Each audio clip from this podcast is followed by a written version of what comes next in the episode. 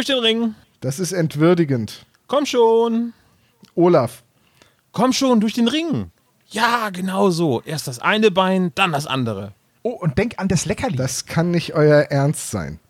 Los, zurück und wieder durch den Ring. Olaf, ich will nicht. Jetzt gönn ihm doch den Spaß. Wenn wir die Nummer noch ein paar Mal üben. Ich will das aber nicht üben. Los, erst das eine Beinchen, dann das andere. Und wenn du das kannst, dann springen wir durch den brennenden Ring und treten auf. Leute, jetzt mal ganz im Ernst. Tom, wo ist denn eigentlich dein Problem? Mein, Pro mein Problem, Ja. wir trainieren seit vier Stunden eine Schnecke und du fragst mich, was mein Problem ist? Olaf, das Vieh hat keine Beinchen. Ja, schon klar. Aber was sollen wir sonst trainieren? Ein Delfin? Ah, die sind ja auch unfassbar teuer geworden seit dem Weltkrieg.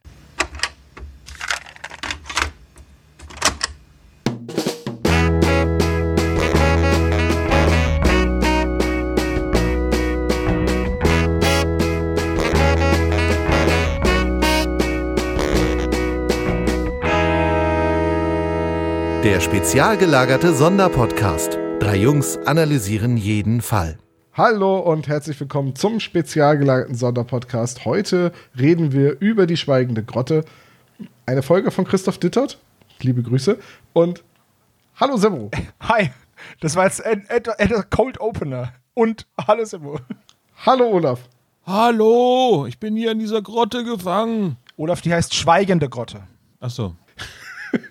Schweigegrotte. Ähm, wir haben eben gerade im im Vorgespräch schon festgestellt, dass ich heute erstaunlich gute Laune habe und ich entschuldige mich jetzt schon mal bei allen, die damit nicht umgehen können. Ich lese schon die Kommentare im Discord. Irgendwie, was ist denn mit Tom los? Hat er Hash Brownies gehabt oder Habt so? ihr, habt, habt ihr den wieder heimlich Ecstasy ins Grundwasser gemischt? Jetzt, wo du in einer anderen Stadt lebst, äh, kann ich das ja auch äh, ruhigen Gewissens tun. Ja. Richtig. Andere Stadt ist auch so geil, ey. So ein Quatsch, diese beiden zusammengewachsenen Dinger da. Ein Auswärtiger. Ja, das stimmt schon. Also ähm, es gibt zwar nicht einen einzigen Abschnitt, der nicht bebaut ist auf dem Weg von meiner alten Wohnung zu meiner neuen, aber ja, im Prinzip wohne ich in einer anderen Stadt. Da hat oder vollkommen. Äh, dann möchte ich jetzt noch mal eins sagen an alle Pressestellen. Das nächste Mal, wenn ich lese, dass es ein Bremer Podcast ist, dann flippe ich aus. Servo, ja. du bist Ehrenbremer, siehst doch mal so. Ja, ich bin wie der Esel von den, von den Bremer Stadtmusikern. Und mehrheitlich kommt der Podcast immer noch aus Bremen, wenn man das jetzt an Körpergewicht und so weiter ausmacht. Oh, Olaf, es das wollen wir jetzt noch nicht aus. Ich wollte das jetzt nicht auf die Größe reduzieren. ja, Wisst ihr, ich finde, Tom ne? klingt Also, fetter, als er ist. Hm, genau. Das ist auch so ein Running Gag, ne? Gut, reden wir über was anderes. Wir wollen ja gleich über eine Drei-Fragezeichen-Folge reden, aber erstmal, was haben wir eigentlich in letzter Zeit so gesehen, gehört oder konsumiert? Servo. Was habe ich in letzter Zeit gehört? Äh, nicht so viel, aber ich habe meine freie Zeit damit verbracht, mir zum allerersten Mal in chronologischer Reihenfolge Star Trek das nächste Jahrhundert anzuschauen. Ich weiß, ich bin ein bisschen spät zur Party, ungefähr 25 bis 30 Jahre, aber ich gucke jetzt zum ersten Mal Star Trek Next Generation und mir gefällt es sehr, sehr gut. Warte mal eben, zum ersten Mal. Ich habe gedacht, du machst jetzt so einen Rewatch einfach nochmal. Nein, nein, ich tatsächlich, ich habe ich hab früher unregelmäßig natürlich Folgen gesehen, aber nie die ganzen Staffeln. Äh, Tom, Weißt du? Tom, ich muss auch los, ne? Also mach's gut. Es ist witzig, weil mir geht es mit äh, TNG, äh, The Next Generation, genauso, dass ich das früher zum Teil immer, wenn es lief, geguckt habe, aber nie so am Stück. Und irgendwann habe ich damit mal angefangen und dann so die ersten zwei Folgen geguckt und dachte so, oh, das ist jetzt aber echt schon, das ist echt schon ein bisschen alt und die Special Effects sind schon so ein bisschen, hm, und Wesley Crusher, boah, ist der nervig. Und dann, dann äh, ist das in, nicht auch in TNG, wo irgendwie dieser Rundteil der Enterprise gleich in der ersten Folge einmal abgekoppelt Die wird? Untertassensektion. die Untertassensektion. Das machen die dann einmal in der ganzen Serie, weil und danach nie wieder. Nein, nein, das stimmt nicht. Das stimmt nicht. In der zweiten Staffel, glaube ich, passiert es auch. Aber bitte nagelt mich drauf fest, liebe Trekkies. Aber ja, die Untertassensektion wird abgetrennt, als sie auf Q treffen und auf sein komisches Netz, Gitternetz-Dingsbums da. Ist auch egal. Wollen wir mal nicht zu sehr abnörden, dafür bin ich auch noch nicht tief Wollte gerade sagen, irgendwie du, du redest da. Aber was ich eigentlich sagen wollte, kann man The Next Generation heute noch gucken? Ja. Obwohl es schon so alt ist. Ja, kann man. Aus zwei Gründen. Einmal, die Special Effects sind für die Zeit echt gut. Mal von den Explosionen im All abgesehen, die halt physisch oder physikalisch falsch sind, aber das macht nichts. Und die Probleme, mit denen sich die Serie beschäftigt, die sind so aktuell wie heute. Also so, ne, die sind heute noch aktuell, so gehört's. Also was bedeutet Menschsein und was bedeutet anders sein und wie kann man Konflikte lösen und dieses, diese Serie ist halt im Endeffekt, die haben da ein riesen Raumschiff, das auch echt mächtig ist, aber die Probleme werden halt so gut wie nie mit Gewalt gelöst, sondern mit Köpfchen und Ideen. Das ist ja auch nicht, das ist ja auch in der Sternenflotte nicht vorgesehen. Genau, aber wie gesagt, für jemanden, der das immer nur ausschnittweise gesehen hat, wie ich jetzt, mir ist es nie so aufgefallen. Jetzt mit vorangeschrittenem Alter und dem, dem gewissen Hintergrund und der Erfahrung, die ich jetzt auch schon in meinem Leben gesammelt habe, ist es einfach sehr, sehr cool zu sehen. Auch schöne Charakterentwicklungen dabei.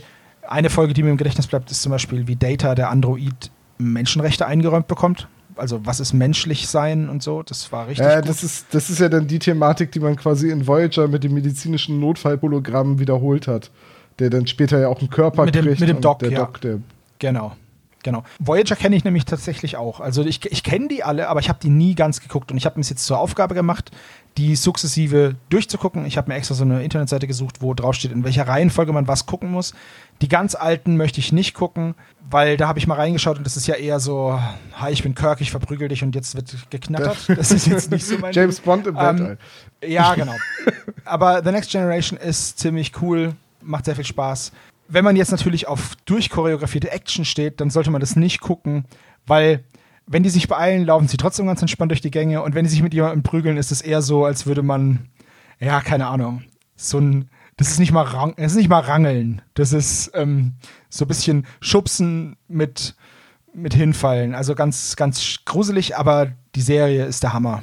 Und äh, ich weiß, ich bin ein bisschen spät dran, aber wer die noch nicht gesehen hat, der kann die sich gerne anschauen und nicht davon abschrecken lassen, dass es irgend so ein Weltallkram ist. Das ist vollkommen irrelevant. Mach mal einen Punkt.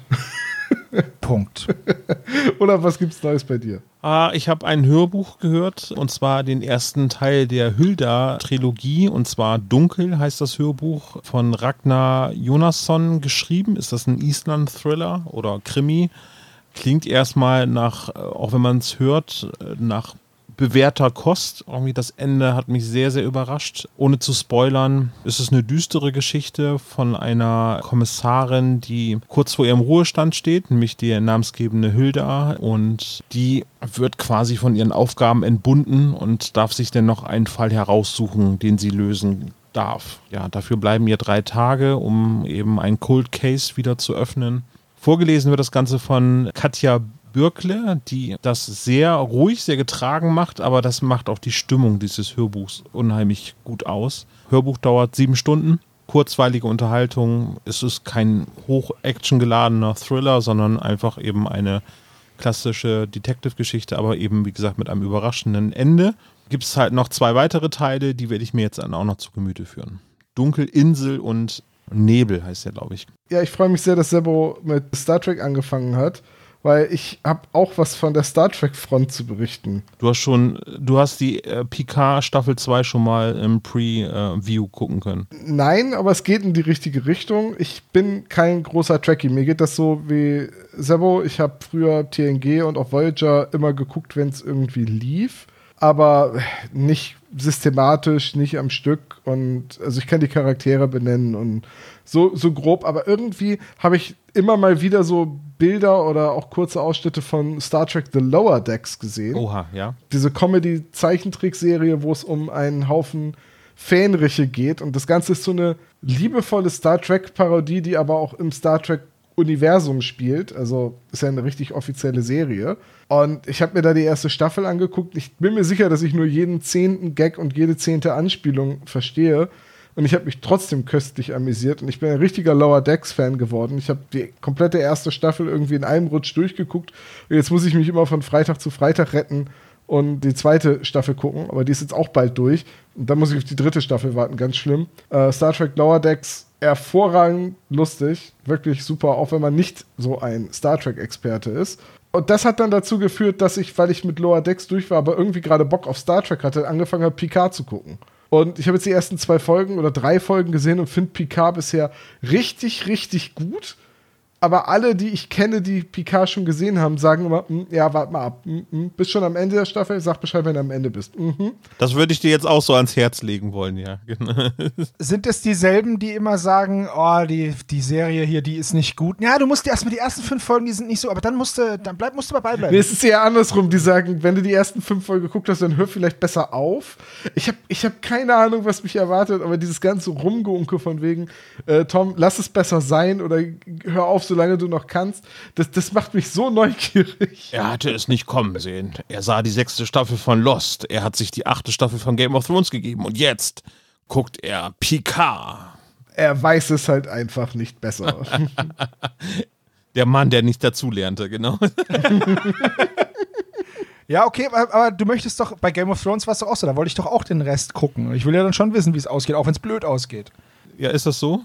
Muss man das? Ja, ich habe die achte Staffel geguckt. Na, du musst es nicht, aber Also ich habe die letzte Staffel gesehen. Es war ganz witzig. Es war auch immer so eine kleine Watch-Party. Wir waren immer mit einem Freund von, das haben wir auch gemacht. Freund von mir verabredet, der keine Lust hatte, die Staffel alleine zu gucken.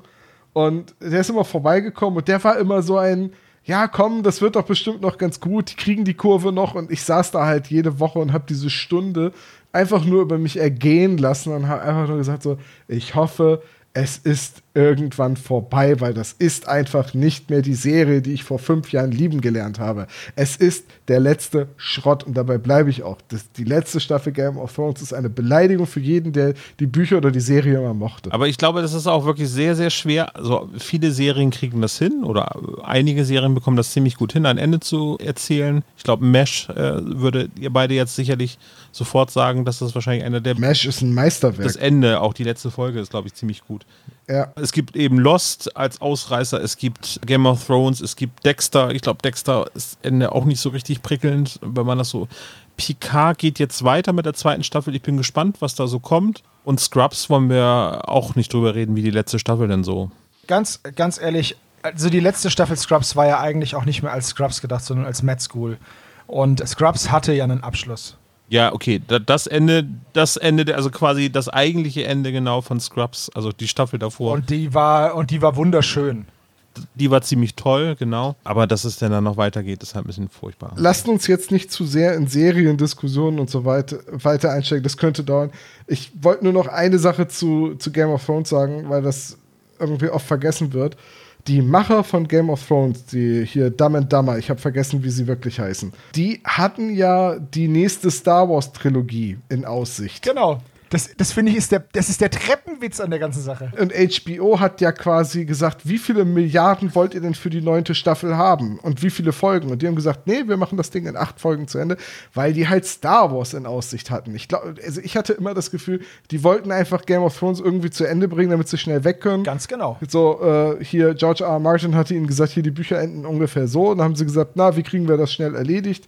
Streichen noch am besten ein paar Folgen raus und jetzt können sich alle Charaktere teleportieren, damit wir die Serie, das in sechs Folgen erzählt kriegen. Und dann machen sie sowas und dann kriegen sie nicht mal die Star Wars Trilogie. Ja, weißt du warum? Ja, weil es scheiße war.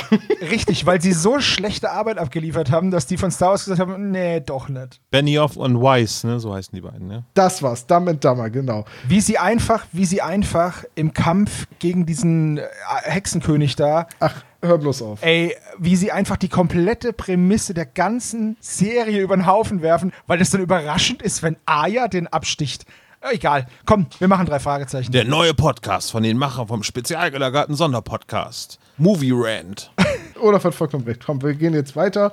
Wir haben, was haben wir in letzter Zeit so gesehen hinter uns? Die Wunden von Game of Thrones sind noch nicht verheilt, genauso wenig wie die von, nee, das darf ich nicht sagen, sonst regt Sebastian sich wieder auf. So als Papa kann ich jetzt zu dir sagen, soll ich mal pusten, Tom? Ja, bitte, puste. Na, schon tut nicht mehr so weh, ne? Ja, reden wir über was deutlich angenehmeres. Reden wir über die drei Fragezeichen. Reden wir über die schweigende Grotte. So, die harten Fakten. Von Christoph Ditt hat geschrieben, Cover von Silvia Christoph. Erschienen ist das Buch mit der Nummer 208 am 12. März 2020. Das Hörspiel trägt die Nummer 210 und ist am 11. Juni 2021 herausgekommen. Skript und Regie Minninger und Körting. Länge circa 62 Minuten. Das sind so die harten Fakten. Und witzigerweise gibt es die Download-Variante ungefähr einen Monat länger, weil es wohl irgendwie Probleme mit der CD und MC oder LP-Produktion gab. So, aber reden wir doch mal über das Cover. Ja, ganz nett. Was sehen wir? Eine Grotte, Eine Grotte. cooler Lichteinfall, ein Schatten, ja, und ein schönes, schönes Wasser. Schatten, der hätte jetzt noch eine Geige in der Hand haben müssen. Ja, super. Das feuchteste Konzert der Welt. ich finde diese Grotte echt cool, allerdings habe ich sie mir persönlich äh, weniger höhlig vorgestellt, also mit mehr behauenen Flächen und mehr Uferbereich. Also weniger grottig. Ja, schon eine Grotte, aber es war ja, hören wir ja später, mal bewirtschaftet bzw. ausgebaut. Ich Ja. wollte gerade sagen, es war ja mal ausgebaut zu einem Sparbereich, wo man mit Delfinen schwimmen und sich von Fischen die Hornhaut von den Füßen knabbern lassen konnte. Genau, und deswegen finde ich das hier ein wenig oder viel zu natürlich. Es sieht sehr cool aus. Überall Stalaktiten und, und Lichteinfälle und Wasser und so. Das sieht schon sehr cool aus. Aber es ist halt nicht diese Grotte, wie ich sie im, im Kopf habe. Für mich war das so ein Bond-Bösewicht-Versteck. Ja, das stimmt schon. Ich hatte bei der Beschreibung immer an die Grotte gedacht, die es auf Lanzarote gibt. Ach so, die, ja, meinst du die, wenn man da bei dem, beim Manolo links abbiegt, ne? Genau, ja, richtig. Ja. Neben dem Italiener dort, ähm, Mhm. wo es die leckere Cola gibt, da hinten ist das genau. Ja. Die Italiener sind ja auch berühmt und berüchtigt für ihre leckere Cola. Das kennt man ja. Eben. Ja, genau, so. ja, also ich, ich weiß, was ihr meint. Das ist eine Grotte. Ich finde auch dieses Bild wieder unfassbar detailliert und irgendwie schon wieder viel zu viele Details für die drei Fragezeichen so. Und irgendwie fehlt da so für mich dieser, dieser Ein-Ding-Charakter, so, ne? Ameisenmensch, eine Ameise. Äh, Super Papagei, Papagei. Karpatenhund, Umriss von einem Hund. Schwarze Katze, da ist eine Katze. Folgt der Winde, da ist ein Indianer. Und jetzt, ne? mal, und jetzt mal was anderes als ein Tier. Aber dann, to be honest, was wäre das Setpiece gewesen, was du da jetzt hättest abgebildet, um, um diese Folge zu beschreiben? Na, ein Delfin, der eine Line zieht. Ja, und dann, und wenn du nicht mit dem, wenn du, wenn du nicht mit dem Cover alles spoilern willst. Aber man hätte zum Beispiel, man hätte zum Beispiel einen Fisch in einem Beutel machen können. Ja, oder man hätte genauso gut auch das Sanatorium zeigen Oder können. das, ja, so auf so einer, auf so einer Klippe. Übrigens, falls ihr euch fragt, wo der Totenkopf auf diesem Cover ist, wenn ihr über dem schwarzen Mannequin hochgeht, auf den Felsen, da kommt so ein grüner Fleck, dann geht ihr noch ein Stückchen hoch, wo das Blaue und das Gelbe aufeinandertreffen. Links davon zwei Augen und ein Mund. Gern geschehen. Merkst du, Tom, dass äh, Sebastian erst immer uns gefragt hat, seht ihr das auch? Und jetzt mittlerweile liegt das einfach fest. Behauptet es einfach, ja. Genau. Ja, aber das ist der Totenkopf. Ihr seht das, ihr seht es doch. Sebastian hat es gesagt, also ist es wahr. Weißt du, irgendwann wird es diese 300. Folge geben und dann kommt der nächste Band mit allen Cover-Illustrationen raus und dann gibt es in der Mitte so ein Centerfold von Silvia Christoph das Geständnis, ich habe in jedem Cover einen Totenkopf versteckt und es brauchte einen mutigen Podcaster, um sie alle zu finden. Ja, das ist meine Quest. Aber ihr seht den auch, ne? Nein. Nein. Gut, dann ist es ja wie immer. Ja, ist wie immer so. Du hast keinen keinen Totenkopf-Fetisch. Übrigens wie immer, Erzähler Axel Milberg, dann die üblichen Verdächtigen als die drei Detektive. Und dann haben wir Martin May, Saskia Weckler, Achim Funk, alles Leute, die ich jetzt nicht sofort mit irgendwelchen bekannten, markanten Stimmen What? in Verbindung Martin bringe. May, Suko. Martin May ist Suko Ja, okay, okay. bei John Sinclair. Ja, aber abgesehen davon. Ja, stimmt schon. Also Saskia Weckler könnte man noch aus SMS aus dem Grab kennen. Da spricht sie Laila, beziehungsweise also dann Lailas Computerstimme. Naja, das ist aber auch, weißt du, das ist auch wieder so speziell schon wieder. Sie war auch im gefährlichen Quiz, da ist sie Also, Veronica. äh, dass man sie als Laila nicht erkennt, weil sie die ganze Zeit mit dem Computer spricht, also durch diesen Computer spricht, ist, äh, sei Sebo auch verziehen, ne? Ja, ja, ich meine nur, das ist immerhin jemand, der schon bei drei oder vier und plus noch, eine, ich glaube noch irgendeine der MIDI-Folgen, ich glaube Tornadojäger oder so war sie ja auch bei. Also das sind immerhin so ein paar Folgen. Ja, aber ich, ich würde nicht sagen, dass es jetzt viel ist und das sind halt auch einfach nur Nebenrollen, ne? Also, Wer mir gut gefallen hat, war Werner Wickeling als äh, Caden Devlin. Ziemlich coole Stimme. ja, fand ich auch cool. Sehr harte Stimme, sehr rauchig und, und rotzig. Das fand ich auch sehr, sehr gute Stimme. Die hat super gepasst. Ja. Also man hat dem, dem hat man abgenommen, dass er echt ein mieser Typ ist. Und Martin May ist sowieso ein großartiger Sprecher, muss man mal so sagen. Ich finde es halt bei Martin May so super, dass du die ganze Zeit so, solange er der Verbündete von den drei Fragezeichen ist, klingt er wie Suko. Und in dem Augenblick, wo er, äh, wo klar ist, dass er einer von den Bösen ist, klingt er wie, ein wie Bösewicht. Dr. Tod. Das ist so, ja, das ist so ein richtiges, richtiges Umspringen und, und das durch so, ein, durch so eine simple andere Betonung. Ganz, ganz klasse.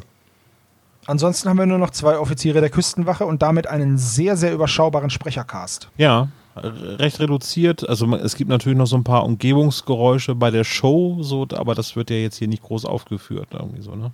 Also wir haben, wir haben sieben Sprecher neben den drei Fragezeichen.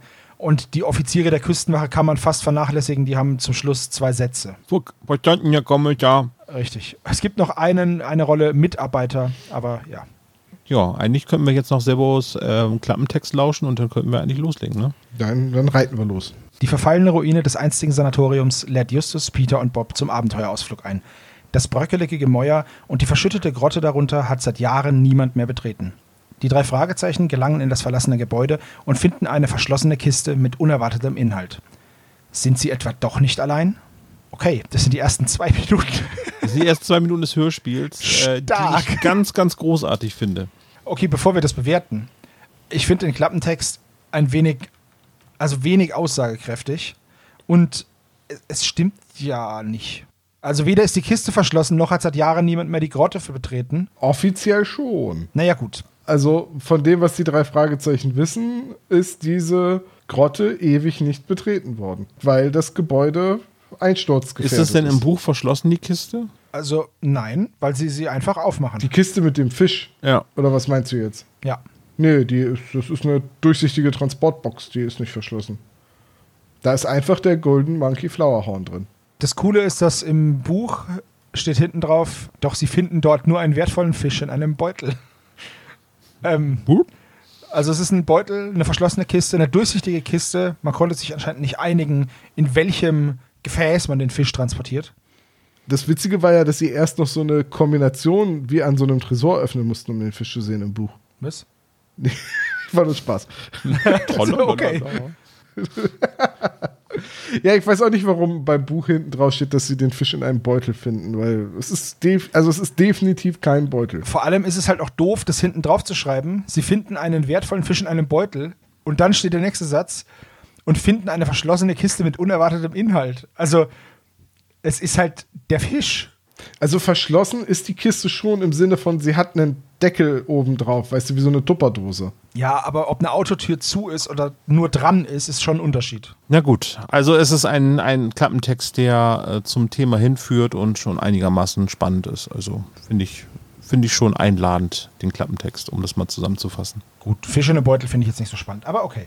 Ja, ein Fisch im Gesicht, irgendwie so ein Fischslap, so irgendwie, so, genau, ja. Aber das wäre doch auch ein schöner Name. Ne? Alternative Name für diese Folge, die drei Fragezeichen, der Fisch im Beutel. Ähm, ja, sehr schön. Ich habe ein paar alternative Titel. Oh, dann- hau raus. dann hau mal Haben wir lange nicht mehr gehört von dir. Also, ich habe gesagt, wenn das eine TKKG-Folge wäre, würde sie Bombendelfine im Drogensanatorium heißen. Oh, weil das wäre das episch. Und äh, ansonsten hätte ich noch und die fischigen Schmuggler. Und persönlich, das ist jetzt kein wertend, es passte nur so schön, die drei Fragezeichen und das grottige Schweigen. Okay. Also ich finde die Bombendelfine im Drogensanatorium tipptopp, muss ich sagen. Ist doch super. Apropos Drogensanatorium, wir befinden uns in der ersten Szene auf einer Insel vor Long Beach. Größtenteils Naturschutzgebiet. Auf einer Klippe steht ein altes, verlassenes Sanatorium. Und die drei Fragezeichen sind dazu gegen, weil sie Fotos machen wollen für einen Fotowettbewerb. Also so fangen auch ganz viele Cthulhu-Abenteuer an. Ähm, Ja, ich wollte es gerade sagen. Äh, Ganz kurz, hat irgendjemand jemals mit dem Wort Sanatorium was Positives verbunden? Ja, die Menschen in den 20er Jahren, die eben, die diesen Hammer an die Schläfe bekommen haben, denn. Oder? Das ist doch, Sanatorium ist doch eins der gruseligsten Worte für einen Bau, Ja, den du äh, nehmen kannst. Aber die Stimmung ist sofort erzeugt. Ich glaube, für Jugendliche, die da noch nicht so, ich, ich glaube, das fängt dann an, wenn man so Horrorfilme und so weiter gesehen hat, dass, äh, dass man da wirklich was Böses mit verbindet. Aber ansonsten, so für Jugendliche, sagt man so Sanatorium, ja, das ist halt so eine Nervenheilanstalt. ja, und das ist dann schon wieder eine Irrenanstalt und dann sind wir wieder beim Arkham Asylum, weil Batman kennt ja jeder und boing. Ja, schon irgendwie, aber letztendlich ist das Sanatorium ja nur eine Einrichtung zur Verbesserung der Gesundheit und damit ist es ja erstmal komplett wertneutral. Nur die Kultur, die Popkultur hat es dazu gemacht. Ja, ich meine, ne? Äh, Gibt es nicht auch ein Lied von Metallica, das so heißt? Enter Sandman heißt es. Ich wollte auch gerade sagen. Enter Sanatorium. Okay. Ne, es gibt auch ein Lied, das Sanitary, also Welcome Home Sanitarium heißt von Metallica. Egal, die drei Fragezeichen beobachten. Das ist so ein bisschen dieser Einstieg ins Hörspiel. Ich finde es interessant, Olaf, dass du den so magst. Das darfst du gleich gerne verteidigen, weil ich finde den gar nicht gut. Ich, die drei Fragezeichen sind irgendwo. Sie müssen mal wieder für irgendwas Fotos machen. Deswegen gibt es jetzt mal wieder irgendeine spannende Ruine, die plötzlich vor der Küste von Los Angeles aufgetaucht ist. Und dann beobachten sie einen Typen mit Tattoos, der da reingeht und denken sofort, da, da kann was nicht stimmen. Da, da müssen wir hinterher. Ja, ist ein bisschen Holzhammer, ne? Das ist Holzhammer. Ich äh, meine auch jetzt nicht unbedingt, dass das gut erzählt ist. Also das würde ich im Fazit dann gleich nochmal erwähnen, aber insgesamt finde ich den, den Handlungsort finde ich äh, sehr aufregend für eine Drei-Fragezeichen-Folge. Das hatten wir, glaube ich, schon mal auch mit Christoph Dittert gesprochen. Er hat ein ganz gutes Gespür dafür, dass es schöne Orte gibt, an denen die Handlung passieren kann. Ja, das ist natürlich wichtig, dass das Setpiece stimmt. Und das passt, finde ich. Also so ein Sanatorium hatten wir tatsächlich noch nicht bei den drei Fragezeichen. Also außer jetzt Rufmord irgendwie, dass es dann natürlich noch zu Clarissa Franklin geht. Aber in dem Fall ist es jetzt so, dass sie jetzt auf also halt eine Insel, wo ein Sanatorium steht, das zusammengefallen ist und verlassen ist. Das ist doch schon mal ist es nicht auch so, dass es für dieses Sanatorium ein echtes Vorbild gibt mit der Grotte drunter? Oder ich weiß nicht mehr, ob es wirklich ein Sanatorium war, ich glaube, es war ein Hotel. Das war ein Hotel, was äh, über der Grotte ist. Das war eine Urlaubserfahrung von Christoph Dittert. Genau, das hatten wir doch beim Interview so mal besprochen mit ihm. Genau, das, das ist, ich erinnere mich so ganz dunkel, dass wir darüber mal gesprochen haben. Und äh, das ist auch ein toller Ort, nur leider spielt das eigentliche Sanatorium, das Gebäude ja irgendwie gar keine Rolle, weil es halt direkt runtergeht in die eingestürzten Höhlen und dann geht es ins Ozeanum oder wie es da genannt wird und dann geht es wieder in die Höhlen. Das ist so, weißt du, was ich meine? Ja, ich weiß, was du die, meinst. Die Handlung, also die Geschichte spielt eigentlich nur an, an zwei oder drei Orten. Das heißt, einmal in den Höhlen, dann wieder in dem großen Aquarium, dann wieder in den Höhlen. Zwischendrin sind sie noch einmal kurz in der Zentrale und Bob geht noch mal in die Bibliothek. Das ist richtig. Da bin ich bei Tom. Und wenn man so ein spukiges Sanatorium schon nimmt, dann wäre es cool gewesen, wenn man dem Ganzen ein bisschen atmosphärisch mehr Platz gegeben hätte. Die Grotte an sich, das wird schon super gemacht. Dazu sei gesagt, das Hörspiel dauert ja ungefähr eine Stunde, wenn man das Intro und das Outro weglässt. Und davon befinden wir uns 15 Minuten lang, so lange dauern die ersten Szenen, nur in dieser Grotte. Nach 15 Minuten sind sie zum ersten Mal wieder draußen.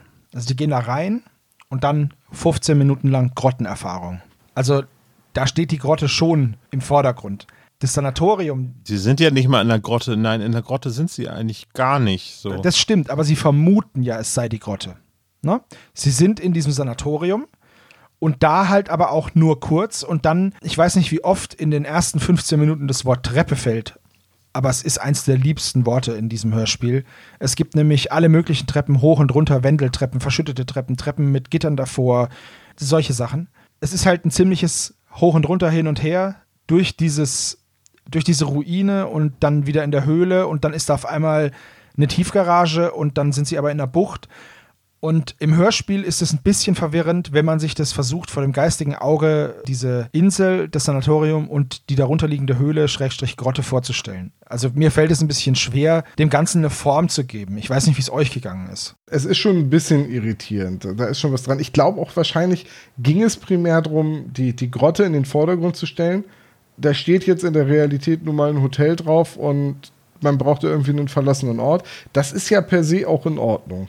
Aber ich glaube, ich hätte mir auch irgendwas gewünscht, das noch ein bisschen mehr zur Erkundung des Gebäudes geführt hätte. Haben wir halt nicht. Ist halt in dieser Folge nicht drin. Was wir haben, ist wie gesagt dieser Typ, der da verfolgt wird. Und dem gehen sie hinterher in typischer Drei-Fragezeichen-Manier. Alle übrigens mit der gleichen Motivation. Justus stößt es zwar an, aber alle gehen mit. Und keiner hat irgendwie über, Angst vor Übersinnlichem, also looking at you, Peter, in dieses Sanatorium zu gehen sie sagen halt, ja, okay, es ist einsturzgefährdet, da sind auch überall Schilder, aber hey, komm. Aber es ist ja auch nichts Übernatürliches, dass eine, ein, ein Gebäude einsturzgefährdet ist, ist ja ziemlich real.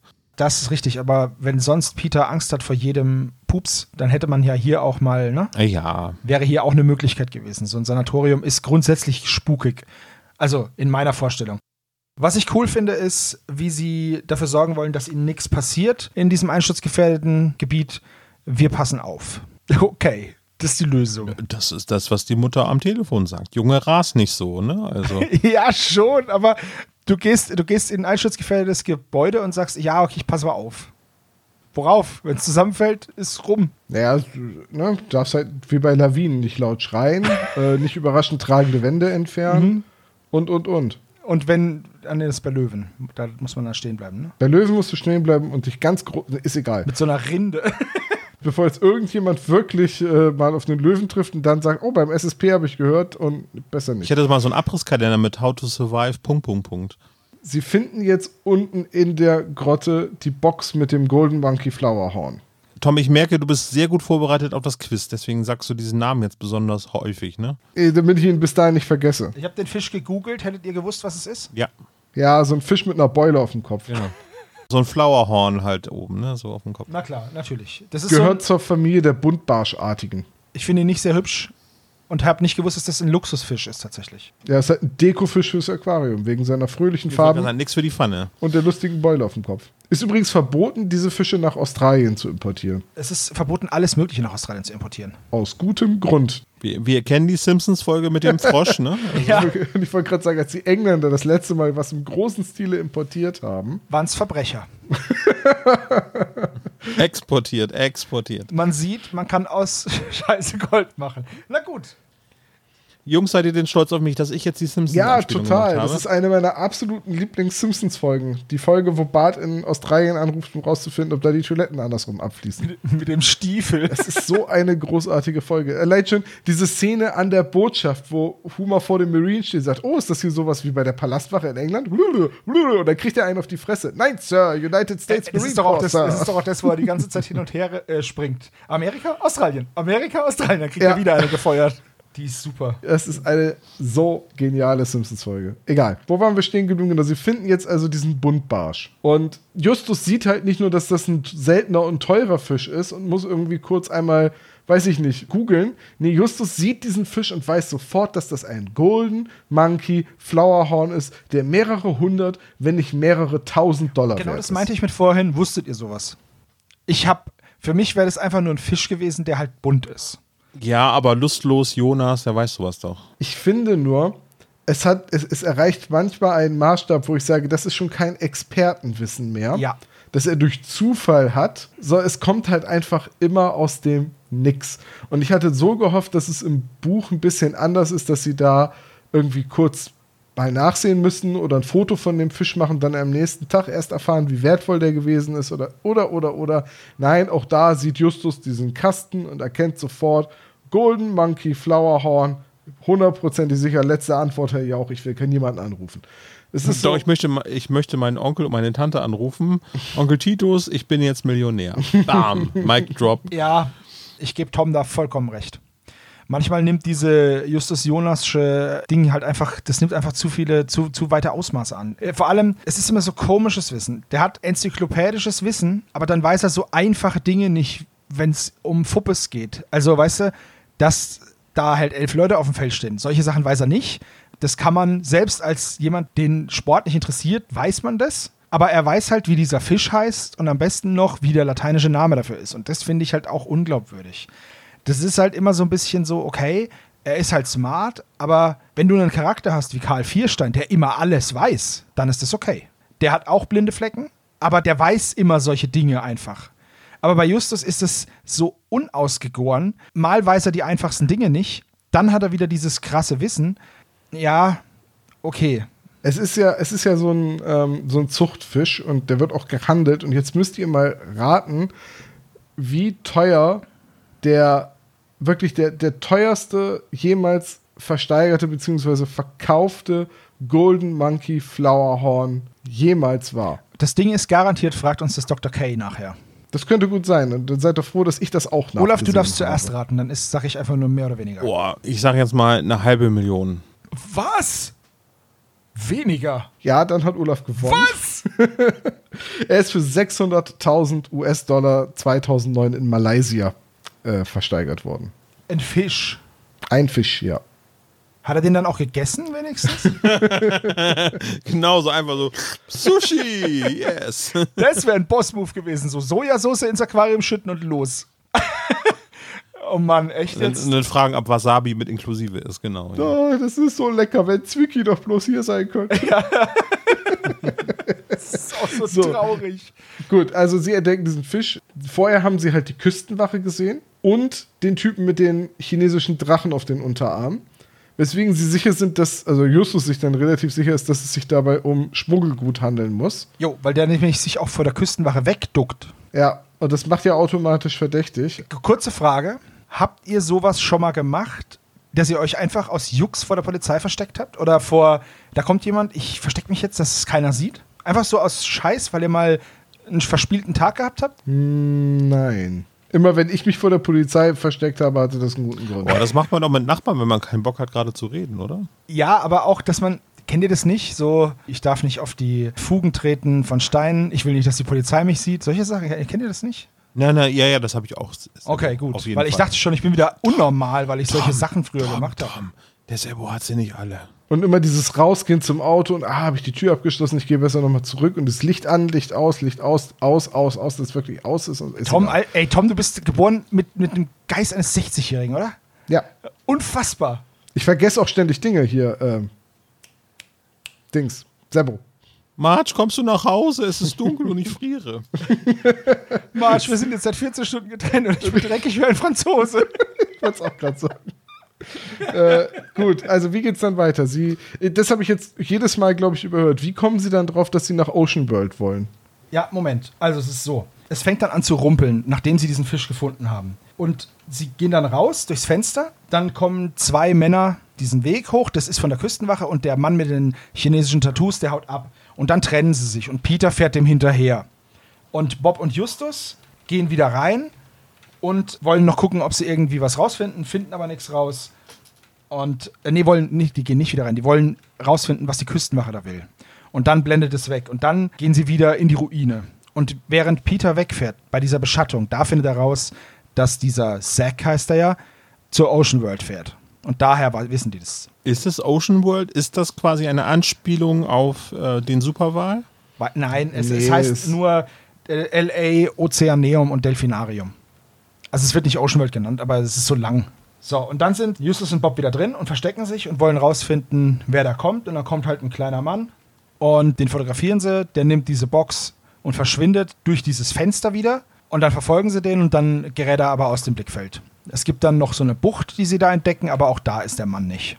Da finden jetzt halt ein Haufen Treppengänge statt, so in eine Tiefgarage, in eine Bucht, wieder woanders hin und so. Ein cooler Detektivmoment ist noch dabei. Sie wissen dann nicht, ob rechts oder links, gehen nach rechts und Bob scheucht Fledermäuse auf. Und Justus kombiniert, dann muss der Typ nach links gegangen sein, weil sonst hätte der die Fledermäuse schon vor dir aufgescheucht. Das fand ich ziemlich smart. Das war clever, das ist auch übrigens exakt genauso im Buch. Das war ziemlich cool, weil ich wüsste nicht, ob mir das eingefallen wäre. Finde ich eine coole Lösung, anstatt, ah, das sind Fußspuren. Gut, gleichzeitig ist natürlich auch jegliches Anpirschen und Schleichen vorbei. Ja, Gott sei Dank ist der Mann aber schon weg. Allerdings. So, also wir können eigentlich jetzt nach Ocean World gehen. Also sie wollen da noch hin, Peter wird dann noch abgewiesen, weil schon zu spät, dann kommen sie am nächsten Tag wieder und gucken sich die Delfin-Show an. Und da finden sie dann raus, dass halt dieser Typ Zack heißt und da Delfintrainer ist. Und dann, nachdem die Show rum ist, gehen sie halt, äh, der, der hat noch eine Kollegin, diese Nicole. Und nachdem die Show rum ist, sprechen sie ihn an. Ach so, sollten wir noch erwähnen, dass jetzt auch während dieser Delfinshow erzählt wird, dass es diese Torpedodelfine gab? Ja, wir müssen unbedingt über die äh, Torpedo-Delfine, ich habe dazu nämlich recherchiert, reden. Du, dann, dann Tom, jetzt ist deine Time to shine. Ich gehe mal kurz einen Kaffee trinken in der Zeit, ne? Äh, Eine Sache, die wir vorher noch erwähnen müssen, ist, es gibt vor dem Aquarium, vor der Wassershow halt Leute, die demonstrieren, dass die Delfine freigelassen werden sollen. Und ich muss für diese Folge, glaube ich, sagen, wenn ich aus Versehen Pinguine sage, ich verwechsel immer Delfine und Pinguine. Also ich weiß, was der Unterschied ist, nur Das sprachlich. passiert mir immer mit Hunden und Elefanten und das, das hat schon zu schlimmen Verwechslungen geführt. Mich hat ein Elefant gebissen. Also, Torpedodelfine. Pinguine. Ja. Ist das jetzt real oder ist das Fiktion? Was meint ihr? Äh, das ist real. Ich würde auch sagen, dass es real ist. Also auf jeden Fall bei Dr. Evil. es gab Bestrebungen der Sowjetunion und es gab im Kalten Krieg ein sehr skurriles Wettrüsten darum, wer die besser trainierten und mehr Delfine hat. In den USA wurde allerdings nie in Betracht gezogen, die Delfine mit einer Bombe auszustatten, damit sie in der Nähe von feindlichen Schiffen gesprengt werden können. Einen Delfin zu trainieren ist eine sehr langwierige, kostspielige und aufwendige Tätigkeit, weswegen die USA, und das ist kein Witz, auch heute noch Delfine im Einsatz haben bei der Navy, aber zur Aufklärung und zur Bewachung von Schiffen. Also es gibt dieses Marine Mammal Project, das sind irgendwie doch 30 Delfine, die die USA im Dienst haben. Die sind darauf trainiert, in Hafenbecken quasi um die Schiffe rumzuschwimmen und in regelmäßigen Abständen aufzutauchen und immer entweder am Bug oder am Heck mit der Schnauze gegen den Ball zu stupsen. wenn sie es hinten machen, also am Heck, dann ist alles okay und sie haben nichts gefunden. Und wenn sie es am Bug machen, dann haben sie etwas gefunden, worauf sie die Menschen aufmerksam machen wollen. Und dann kriegen die Delfine so einen kleinen Peilsender in die Schnauze und dann schwimmen sie zu dem Punkt, auf den sie hinweisen wollen. Und dann gehen halt Marinetaucher hinterher. Aber das sind dann, diese Delfine sind dann aber keine Seals, ne? Weil das wäre ja Quatsch. Nein, das sind keine Seals. Nein, das sind andere Tiere. Aber es sind Marines. Ich, ich musste halt an Red Alert denken bei Command Conquer. Da konnte man ja auch, äh, gab es sogar eine Mission, wo man Delfine irgendwie durch das Hafenbecken lotsen musste. Es ist ja auch absurd. Also im Zweiten Weltkrieg hatte keine Nation Pinguine. Äh, da geht's los, ne? Hatte, Pinguine auch, auch nicht, nicht, genau. Hatte keine Nation Delfine im Einsatz. Das auf jeden Fall. Aber es gab im Zweiten Weltkrieg mehrere Projekte, die Tiere beinhalten. Und ich möchte sie euch in der Reihenfolge von okay hin zu unfassbar skurril einmal kurz vorstellen. Hunde, ziemlich offensichtlich. Ja, der Panzerabwehrhund. der wurde darauf trainiert, dem feindlichen Panzer die Kette durchzubeißen und den damit manövrierunfähig zu machen. was, was ist das für ein Panzer? Was ist das für eine Kette? Ist die aus einem Nylonstrumpf oder was? Nein, also das war Bestreben der Roten Armee, Panzerabwehrhunde gegen deutsche Panzer einzusetzen. Die Idee war, die Hunde wurden darauf trainiert, dass unter Panzern Futter ist. Und dann hat man die Hunde mit einer Bombe ausgestattet, hat sie losgeschickt und dann war die Idee, wenn sie dann unterm feindlichen Panzer sind, die haben so, eine, äh, so einen Abknickzünder auf dem Rücken, wenn sie dann ja, unter dem knickt, Panzer ja, laufen, okay. dann knickt er um und dann macht's Bumm. Das Problem war, dass ein Hund in der Regel Angst hat, auf einen aktiven Panzer zuzulaufen, weil das den groß laut ist und, ne, und die Boden zittert. Da haben die meisten Hunde eher Angst und laufen nicht drauf zu. Und Hunde können durch ihr feines Näschen am Geruch erkennen, ob es ein deutscher oder ein russischer Panzer ist. Und sie waren auf die russischen Öle und die russischen Fette trainiert.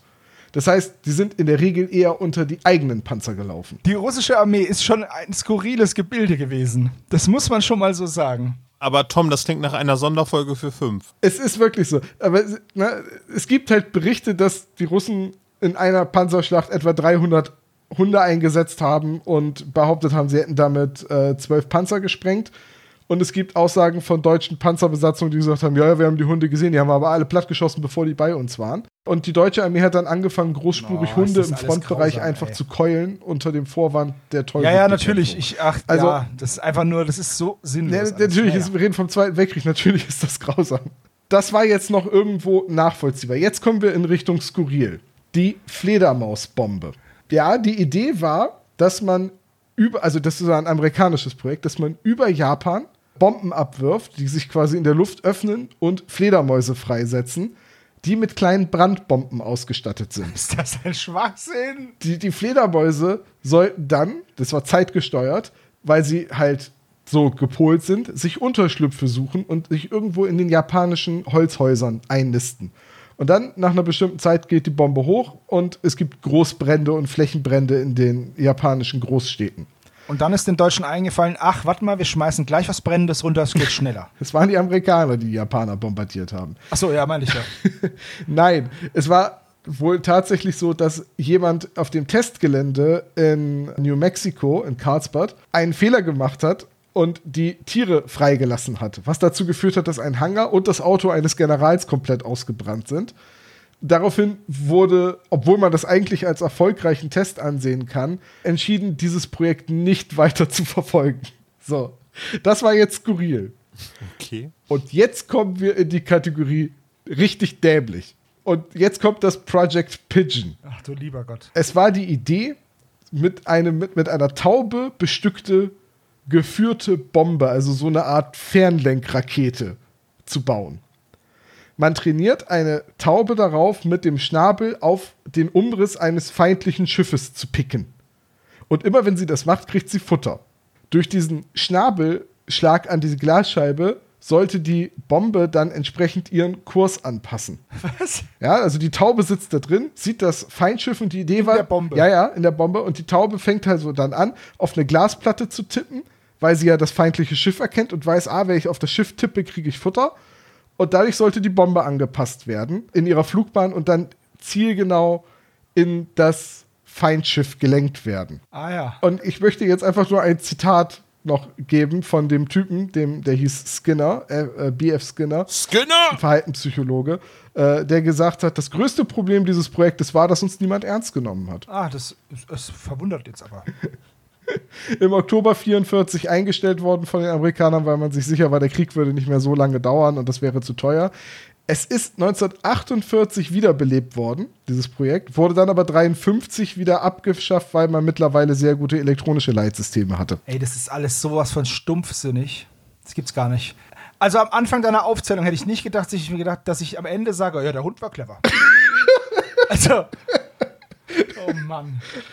Ich, ich, ich, fand das einfach so schön, weil das halt gesagt wird im, im Hörspiel, dass man Delfine als Torpedos benutzt hat im Zweiten Weltkrieg und das stimmt halt so nicht. Okay, ich hätte gedacht, dass es sowas wirklich gab, aber ich glaube, dann habe ich auch diese, diese Such- und zerstört, also Such- und Find-Delfine gemeint. Ja, aber kennst du diese, diese Harnische, die man Hunden anziehen kann, wo dann Leute Ja, so ja. draufschreiben, so K9 oder Schmusepudel oder irgendwie so? Ja, ja. Wenn ich jemals einen Hund habe, kriegt er so ein Ding, da steht dann Panzerabwehrhund drauf. Du bist bestimmt, der, du bist bestimmt dann super beliebt im Viertel. aber kauf dir einen Chihuahua, dann wird's richtig, dann wird's richtig gut.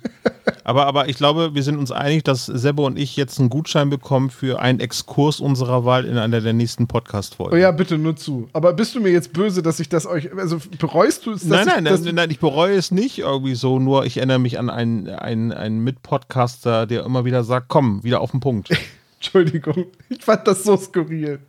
Ich finde es super spannend und ein bisschen schade, dass es keine Pinguine gab, die irgendwas Blödes gemacht haben. Vielleicht so als, als Ersatzmarschtruppe oder so irgendwie, so als Parade, weißt du? So, Und dass du man sagt, du weißt nicht, was in Soldaten Neuschwabenland alles geplant wurde. in der inneren Hohlerde. Ist es nicht auch Dr. Evil, der hier die Laserpinguine hatte? Waren das nicht Piranhas oder Haie oder so? Haie Dr. Evil auf dem hat? Haie mit Lasern auf dem Kopf. Leute, bitte. Ihr müsst eure Fakten zusammenbekommen. Gut, also es geht jetzt zu Ocean World und der clevere Martin May verlockt die drei Jungs in eine Falle. Er durchschaut Bob. Nee, er durchschaut alle drei. Er durchschaut alle drei. Sie gehen in sein Büro. Er schließt ab. Und, Cooler Move. Ähm, Cooler ziemlich cooler Move. Move. Und er stellt sie zur Rede. Und dann teilt Justus alles mit. Und dann sagt Zack, sehr, sehr gut, wie ich finde, macht er das. Ja, äh, hier einer meiner Mitarbeiter scheint wohl in letzter Zeit Sachen zu klauen. Ich habe da auch nur nachgeforscht. Und das ist dieser Devlin. Caden Devlin heißt der Mann. Und dann ist im Endeffekt der Zack ab diesem Moment der Auftraggeber der drei Fragezeichen, weil die dann sagen, ja, okay, gut, wir glauben ihnen, das trifft alles zu, so wie wir das auch selber beobachtet haben. Und ist das hier dieser Devlin? Ja, ja, das ist das Foto, bla bla bla. Und dazu kommt noch, dass er Pfleger für exotische Arten ist, der muss das sein. So. Ja, also sehr schnell verdichtet äh, das Ganze. Also von diesem vagen Verdacht, dass da irgendwas im Argen ist, hin zu, okay, da gibt es wirklich halt diesen Tierhandel. Äh, Finde ich sehr, sehr gut gelungen. Und ich, was ich sehr, sehr mochte an dieser Szene ist, dass äh, wirklich schon ein versteckter Hinweis auf, auf das Finale hingegeben wird, dass er sagt, dass er früher schon etwas mit Drogen zu tun hatte. Das ist aber gleichzeitig wieder so eine dumme Situation. So, äh, habt ihr dann auch gesehen, dass ich mich vor der Küstenwache weggeduckt habe? Was, was hätte der denn gemacht, wenn die drei Fragezeichen gesagt hätten, nee, das haben wir nicht gesehen? Wieso haben sie sich denn von der Küstenwache weggeduckt? Ja, gut. Gut, ich meine, äh, was Klischee ist halt, wer tätowiert ist, ist halt automatisch jemand, der mit. Ah, ah ja. Ne? Aus welchem Minimums-Heft hast du das denn? Aber ähm, das, das mit dem, ich finde, er hat es ziemlich smart gelöst, weil er durch das Eingestehen einer Sache, die die drei Fragezeichen auch vielleicht eventuell rausfinden könnten, macht er sich ja viel glaubwürdiger. Er gibt eine eigene, eigene Schwäche zu, verweist darauf und sagt, hey, passt auf, Jungs, aber ich habe mich geändert. Das macht ihn viel glaubwürdiger und viel liebenswerter und er kann dahinter seine wahren Absichten viel besser verstecken. Ja, ja, das meine ich ja. Das ist also wirklich ganz, ganz großartig so. Ja. Wo man denkt so, ach ja, Mensch, ach ja, der hatte mal eine schlechte Vergangenheit, so. Äh, ist egal, jetzt ist er ein rechtschaffener Bürger. So. Also Alleine, dass er Delfintrainer ist, ist schon so eine Sache. Wo du dir denkst, ja, okay, also mit Tieren was zu machen, das ist halt echt anstrengend und keinen richtigen Urlaub und äh, okay, das ist halt, da muss man schon echt mit dem Herzen dabei sein, sonst wird es nichts. Äh, wollen wir ganz kurz, wo wir gerade beim Thema Tiere sind, auf diese Problematik eingehen mit, mit diesen Delfinshows und so oder lassen wir das weg? Äh, nee, es wird ja in der Folge auch schon relativ äh, gut dargestellt, eben durch die Demonstranten. Aber ja, wir sollten da vielleicht nochmal kurz drüber sprechen, ja. Äh, denn Bobo ist gar kein Fan dieser Delfinshow. Und er äußert es auch immer wieder kritisch während äh, dieser Szene. Sowohl als sie dann da sitzen, als auch als dann drüber geredet wird und diese Delfinshow praktisch dann anmoderiert wird, wird dann gesagt, ja, das macht den Delfinen aber Spaß. Und dann sagt Bob halt, ja, ja, von wegen. Also das erste Mal, dass ich so mit sowas in Berührung gekommen bin, war damals bei Free Willy. Und seitdem weiß ich, dass wenn, ein, wenn so ein Orca eine geknickte Flosse hat, dass es dem dann nicht gut geht. Wisst ihr das auch? Hatte der denn in Free Willy eine Ja, der Free Willy hatte so eine Knickflosse. Hm. Also der Willy. Aber im Ozean haben die das nicht. In Gefangenschaft aber schon. Also wenn die die Flosse hängen lassen, dann Ja, wenn die obere so, wenn die so zur Seite Ja, ja, hm. weggekrümmt ist. nee, so. Also ich nicht. Kenne ich mich jetzt auch nicht super damit aus. Das ist das, was ich damals halt erfahren habe und gelesen habe. Vielleicht ist das mittlerweile auch nicht mehr so, keine Ahnung. Also ich bin da nicht äh, richtig fit in dem Thema drin, aber ich meine, all, überall, wo Tiere gefangen genommen wird, ob es Stierkampf ist oder ob es eben Delfine sind, die dressiert werden oder irgendwie, ob es Reitwettbewerbe bei den Olympischen Spielen gibt, wo, wo irgendwie dann die Gärte gegeben werden soll. Das sind halt Themen, die lange so hingenommen worden sind und ich finde das schon okay dosiert, dass das jetzt hier auch als Problem bei den drei Fragezeichen so dargestellt wird. So. Ich finde es auf jeden Fall gut, dass das, also beim Superwahl war es ja zum Beispiel nicht so. Da wurde ja die Problematik einer solchen Show gar nicht thematisiert. Richtig, eher im Gegenteil, so, ja. So, und jetzt hier bei der Folge finde ich zumindest gut, dass es halt äh, angesprochen wird. Man kann jetzt, was Zoos, Aquarien etc. An, äh, angeht, geteilter Meinung sein. Ich denke, beim Stierkampf sind wir uns schon einig, dass das eigentlich, ein, hoff- eigentlich ein Relikt vergangener Zeiten sein müsste. Ja. Ja, ich würde auch gerne unterscheiden äh, zwischen Stierkampf und einer Delfinshow oder einem Reitwettbewerb. Beim Reiten, da kenne ich mich nicht aus. Ich weiß, dass die Pferde teilweise da ziemlich gequält werden mit diesen, wie heißen die Dinger, Tressen oder so, diese, diese Geschirre, die die da im Mund haben, dass der Kopf dann so aufs Kinn gedrückt wird oder an den Hals gedrückt wird, dass das alles nicht so toll sein soll. Das finde ich auch nicht gut, aber der Stierkampf an sich ist einfach vollkommen daneben. Ja, oder hier ich- der Stierlauf in Pamplona und so weiter, das ist natürlich auch. Ja, heftig, da geht es ja nur darum, das Tier zu töten. Da geht es ja gar nicht um was anderes. Na, im Pamplona, Ähm. das ist halt eine Stresssituation für die Tiere, aber da werden die nicht getötet. Ja, aber die verletzen sich teilweise schwer, wenn die da auf diesem Ja, Pflasterstein wegrutschen und in Ich Hauswände mein, schlittern. Ich, ich verstehe auch nicht, warum man vor Sti- Stieren wegläuft. Also, das ist so. Also generell ja, aber das nicht als, als, als Mutprobe so. ja, ja, ich finde ich find auch Rodeos total bescheuert. Also, Ja. das ist alles, das ist Tier, mit Tieren Sport machen, okay. Sport machen, bei dem man Tiere quält, das ist ja wohl absolut daneben. Ja. Ich merke schon, das ist heute die Aufnahme der kontroversen Themen. Ja, naja, also ein Rodeo, warum bockt denn der Stier so? Nein, ich meine jetzt nicht Rodeo. Ich meine so, ne, erst reden wir über Delfine als Torpedos und jetzt über. Äh, Also ich glaube, das Kontroverseste, was heute passiert ist, ist, dass Tom Pinguine und Delfine nicht auseinanderhalten kann. So. Ich wollte es gerade sagen, ja. wie gesagt, die, die Form der Tiere ist mir klar. Ich weiß auch, dass der Delfin der Vogel ist. Aber dar darüber hinaus halt. Der Pinguin ist der mit der Jacke. ja, es endet halt beides auf ihn. Ne? Und das ist halt verwirrend so. Ah ja, passiert dir das auch mit Namen? Äh, manchmal. Da bin ich ja froh, dass Olaf auf F endet, nicht auf Ja, O. das ist sehr gut. Also es wäre total irritierend, wenn jetzt einer von euch beiden Ralf hieße. Jetzt hat Zack diese, dieses Verhör der drei Fragezeichen umschifft und gleichzeitig sich auch noch als super smart hingestellt und als, als derjenige, der das Verbrechen aufklären will. Szene ist vorbei. Wir befinden uns wieder auf dieser Insel am nächsten Tag. Ja, und dann ist der Fall eigentlich schon fast zu Ende. So. Der eigentliche Fall. Genau, hier ist der Fall fast zu Ende, denn sie gehen jetzt nochmal in diese Bucht und finden da einen Eingang, der vorher unter Wasser war. So, es ist jetzt Ebbe, jetzt können sie anscheinend rein, gehen dann da rein und finden in der Grotte, wie sie vermuten, also sie denken, es ist die Grotte, in der Pseudogrotte finden sie nur eine Pfütze mit ein paar Fischen und dann kommt halt eben dieser Devlin und hat noch einen Fisch dabei und dann gibt es halt das Aufeinandertreffen der drei, beziehungsweise Peter wird erwischt und dann kommt Justus dazu, dann rumpelt's, sie überwältigen diesen Devlin und fesseln ihn und dann ist eigentlich der Fall ja rum. der Fall, den wir bisher präsentiert bekommen haben. Genau, und dann sagt Bob natürlich in der nächsten Szene dann irgendwie so, äh, irgendwie, der Fall war doch so ziemlich langweilig so, oder? Da muss doch noch was kommen. Und prompt geht es dann auch weiter mit einem Telefonanruf, wo, wo denn der eigentliche Fall beginnt. Genau. Denn Sarah Roskin, die Besitzerin des Sanatoriums, ruft an, um sich zu bedanken.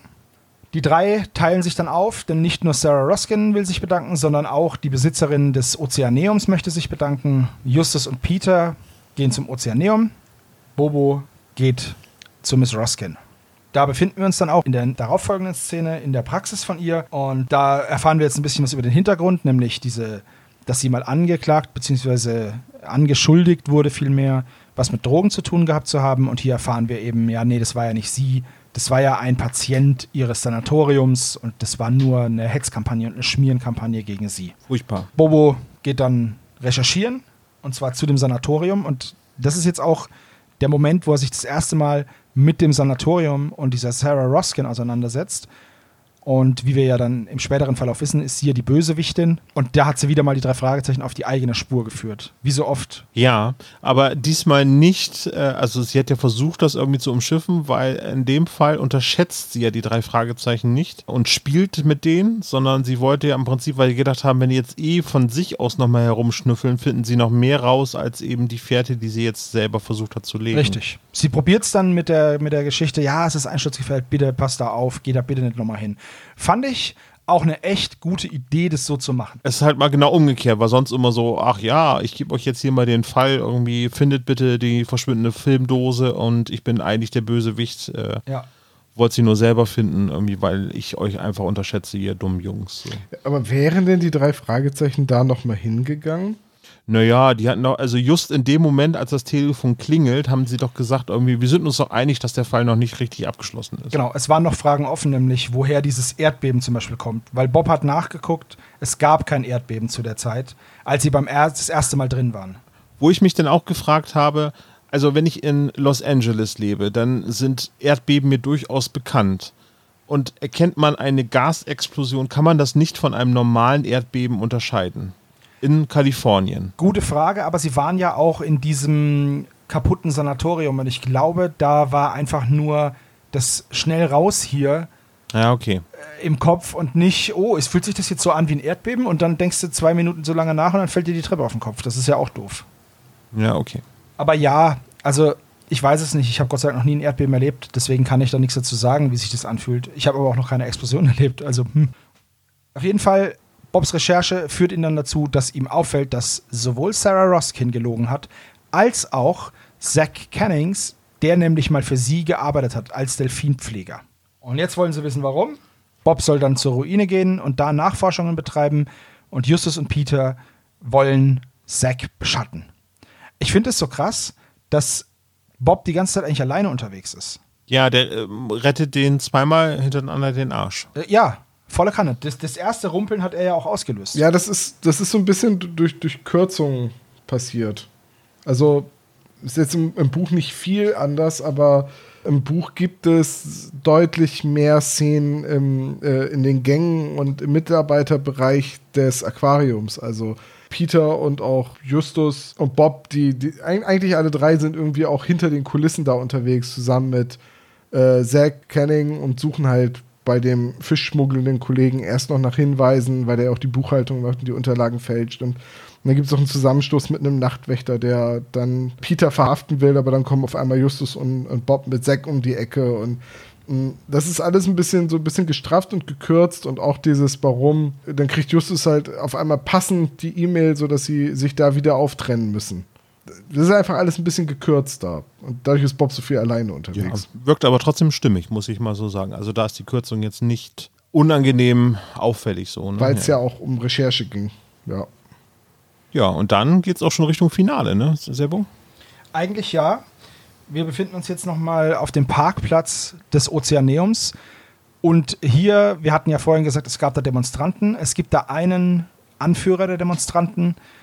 Und der kommt jetzt zusammen mit Zack und einer Trage mit einem Delfin drauf aus dem Mitarbeitereingang. Während Zack sich so ein bisschen verhüllt und versucht, seine, ja, sein Gesicht zu verstecken, läuft dieser Mann so ein weißbärtiger Typ, einfach da ganz entspannt rum mit dem Delfin. Und das ist eine ganz doofe Kürzung, wenn ich das so sagen darf. Ich bin gespannt, weil ich finde nämlich, also ich habe mir gedacht in dem Moment, wow, die tragen einfach einen Delfin daraus, das ist ja krass. Das ist ja wie wenn einer bei BMW einfach sich ein Auto nimmt und vom Hof fährt. das ist ja voll krass. Wie einfach soll das denn sein? Ja gut, wenn man die Mitarbeiterausgänge zum Parkplatz etc. nutzen kann, ist das wahrscheinlich auch gar nicht so schwer, den Delfin zu verladen. Und alles, was man braucht, um so einen Delfin zu transportieren, das ist ja offenbar auch alles vorhanden. Oder logischerweise ist das alles vorhanden. Immerhin werden die ja öfters mal ihre Tiere transportieren müssen. Nein, was ich mit der Kürzung meine, ist, als Peter versucht noch in das Ozeaneum reinzukommen, bevor es schließt, an dem einen Tag, hat er ein längeres Gespräch mit den Tierschützern und auch mit dem, oh, jetzt habe ich den Namen vergessen, David King, David Hill. Keine Ahnung, er wird nicht genannt. Ja, doch, er wird an einer Stelle im Hörspiel genannt. Und mit dem hat er eine Unterhaltung über Tierschutz und der ist freundlich und da wird immer gesagt, dass die Tierschützer zwar jeden ansprechen, der da reingeht, um die Delfin-Show zu sehen, aber dass sie niemanden bedrängen und auch nicht aggressiv sind und die Leute nicht beleidigen, sondern dass es ganz nette und zuvorkommende Tierschützer sind, die einfach ein Anliegen haben. Und daher weiß man, wie der heißt und daher weiß Peter auch überhaupt erst, wie der aussieht. Und jetzt müssen wir uns einfach mal vorstellen, ne, die sind da, die sehen den Mann, der sich vermummt und den Mann, der sich verkleidet. Und dann kommt raus, der Mann, der sich verkleidet, sagt Justus, der kam mir gleich so bekannt vor, irgendwas hat mit dem nicht gepasst. Ja, wahrscheinlich, weil das eine Frau, verkleidete Frau war, so die sich als Mann verkleidet hat. Das, das hat da vielleicht nicht gepasst. Okay, gut, weite Klamotten, dann sieht man vielleicht nicht unbedingt eine weibliche Figur, aber ich gehe jetzt mal davon aus, so die Delfin-Trainerin ist gut sportlich und alles, ne? Und sie haben die ja auch schon mal gesehen bei dieser Delfin-Show in einem Neoprenanzug. Und das ist eine ganz doofe Änderung, weil das nämlich im Buch wirklich zwei Männer sind. Also die Besitzerin von dem Sanatorium hat einfach deutlich mehr Handlanger. Und da gibt es noch einen Mann fürs Grobe, der heißt Vince oder Vic oder irgendwie so. Mrs. Roskin ist Ja, Mrs. genau. Roskin, die hat halt deutlich mehr Handlanger in ihrer Gang. Und der trägt halt zusammen mit Zack da den Delfin raus. Und dann verkleidet er sich aber wirklich als Anführer dieser Tierschützer, um, falls sie gesehen werden, den Delfindiebstahl den Tierschützern in die Schuhe zu schieben. Und ich gehe einfach davon aus, dass man da, die, der Charakter ist nicht wichtig, das ist einfach so ein grober Hau drauf. Den hat man halt einfach gestrichen, um den Sprecher zu sparen. Ja, klingt so. Ja, aber dass es dann auf einmal die verkleidete Nicole ist, die sich als Mann verkleidet, statt dass sie sich dann einfach vermummt und Zack sich als der Tierschützer verkleidet, das fand ich irgendwie die ganz komische Begründung.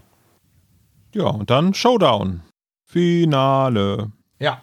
Finale ist, Peter und Justus laufen jetzt wieder äh, auf diese Insel. Da ist nämlich eine Brücke rüber.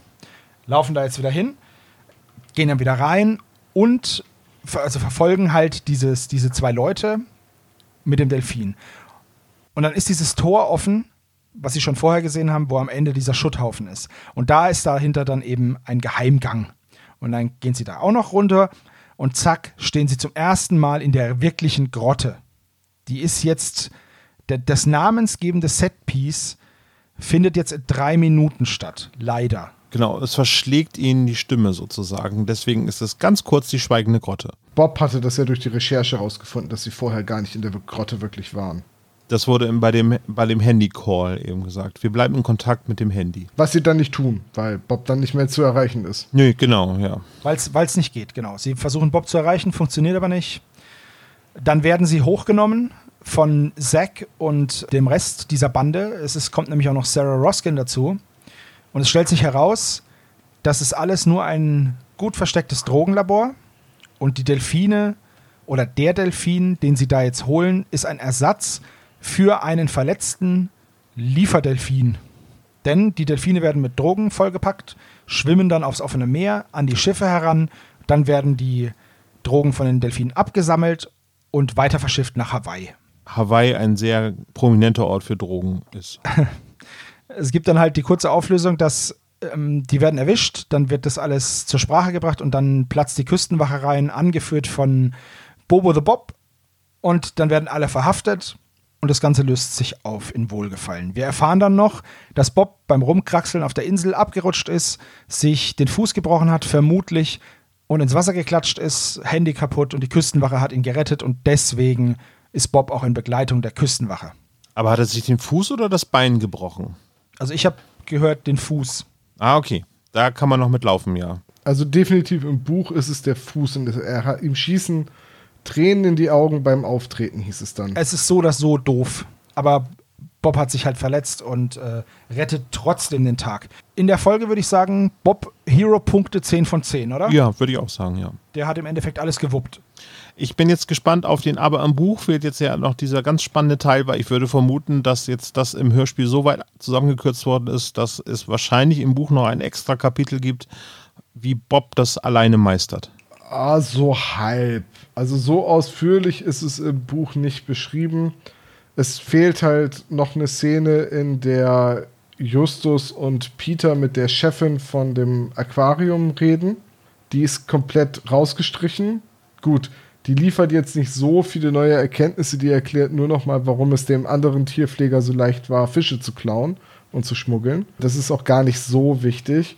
Es gibt hier eben so eine Point-of-View-Erzählung, wie Bob sich den Fuß bricht und dann fast abschmiert und in die mehr oder minder dann mit dem steigenden Wasser in die Grotte reinklettern muss. Und es gibt deutlich mehr Erklärung, wie das aufgebaut ist und dass die Höhle ja sowieso viel zu klein wäre, um da drin Delfine zu halten und dass, dass da unter Wasser Gitterkörbe sind, sodass die Delfine nicht rausschwimmen können, aber so, dass immer frisches Wasser reinkommen kann. Das ist so der, der größte Unterschied. Also eigentlich ist es im Buch so, dass sie den Delfin, den sie stehlen, zurückstehlen. Das ist eigen, das ist kein Austauschdelfin, sondern das ist ihr Delfin, der von einer Schiffsschraube verletzt wurde. Und den haben sie dann quasi in dieses Aquarium bringen lassen, weil er da professionell versorgt wird.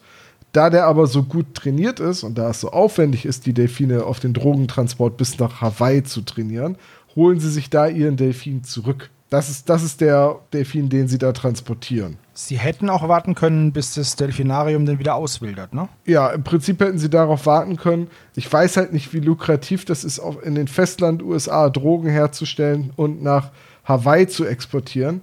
Hawaii ist halt doch schon echt ein ganz schönes Stück entfernt. Ich hätte jetzt eher erwartet, dass die Drogen an der Küste anlanden und von da aus ins Innenland der USA verteilt werden. Ja. Und das ist eigentlich die Hauptaufgabe der Küstenwache. Hätte ich auch als sinnvoller empfunden. Aber ist egal. Also ne, letztendlich geht es darum, da eine spannende Jugendgeschichte zu erzählen. Und ein Delfin, der Drogen schmuggelt. Ist schon cool. Schon, ja, ne? irgendwie, ja.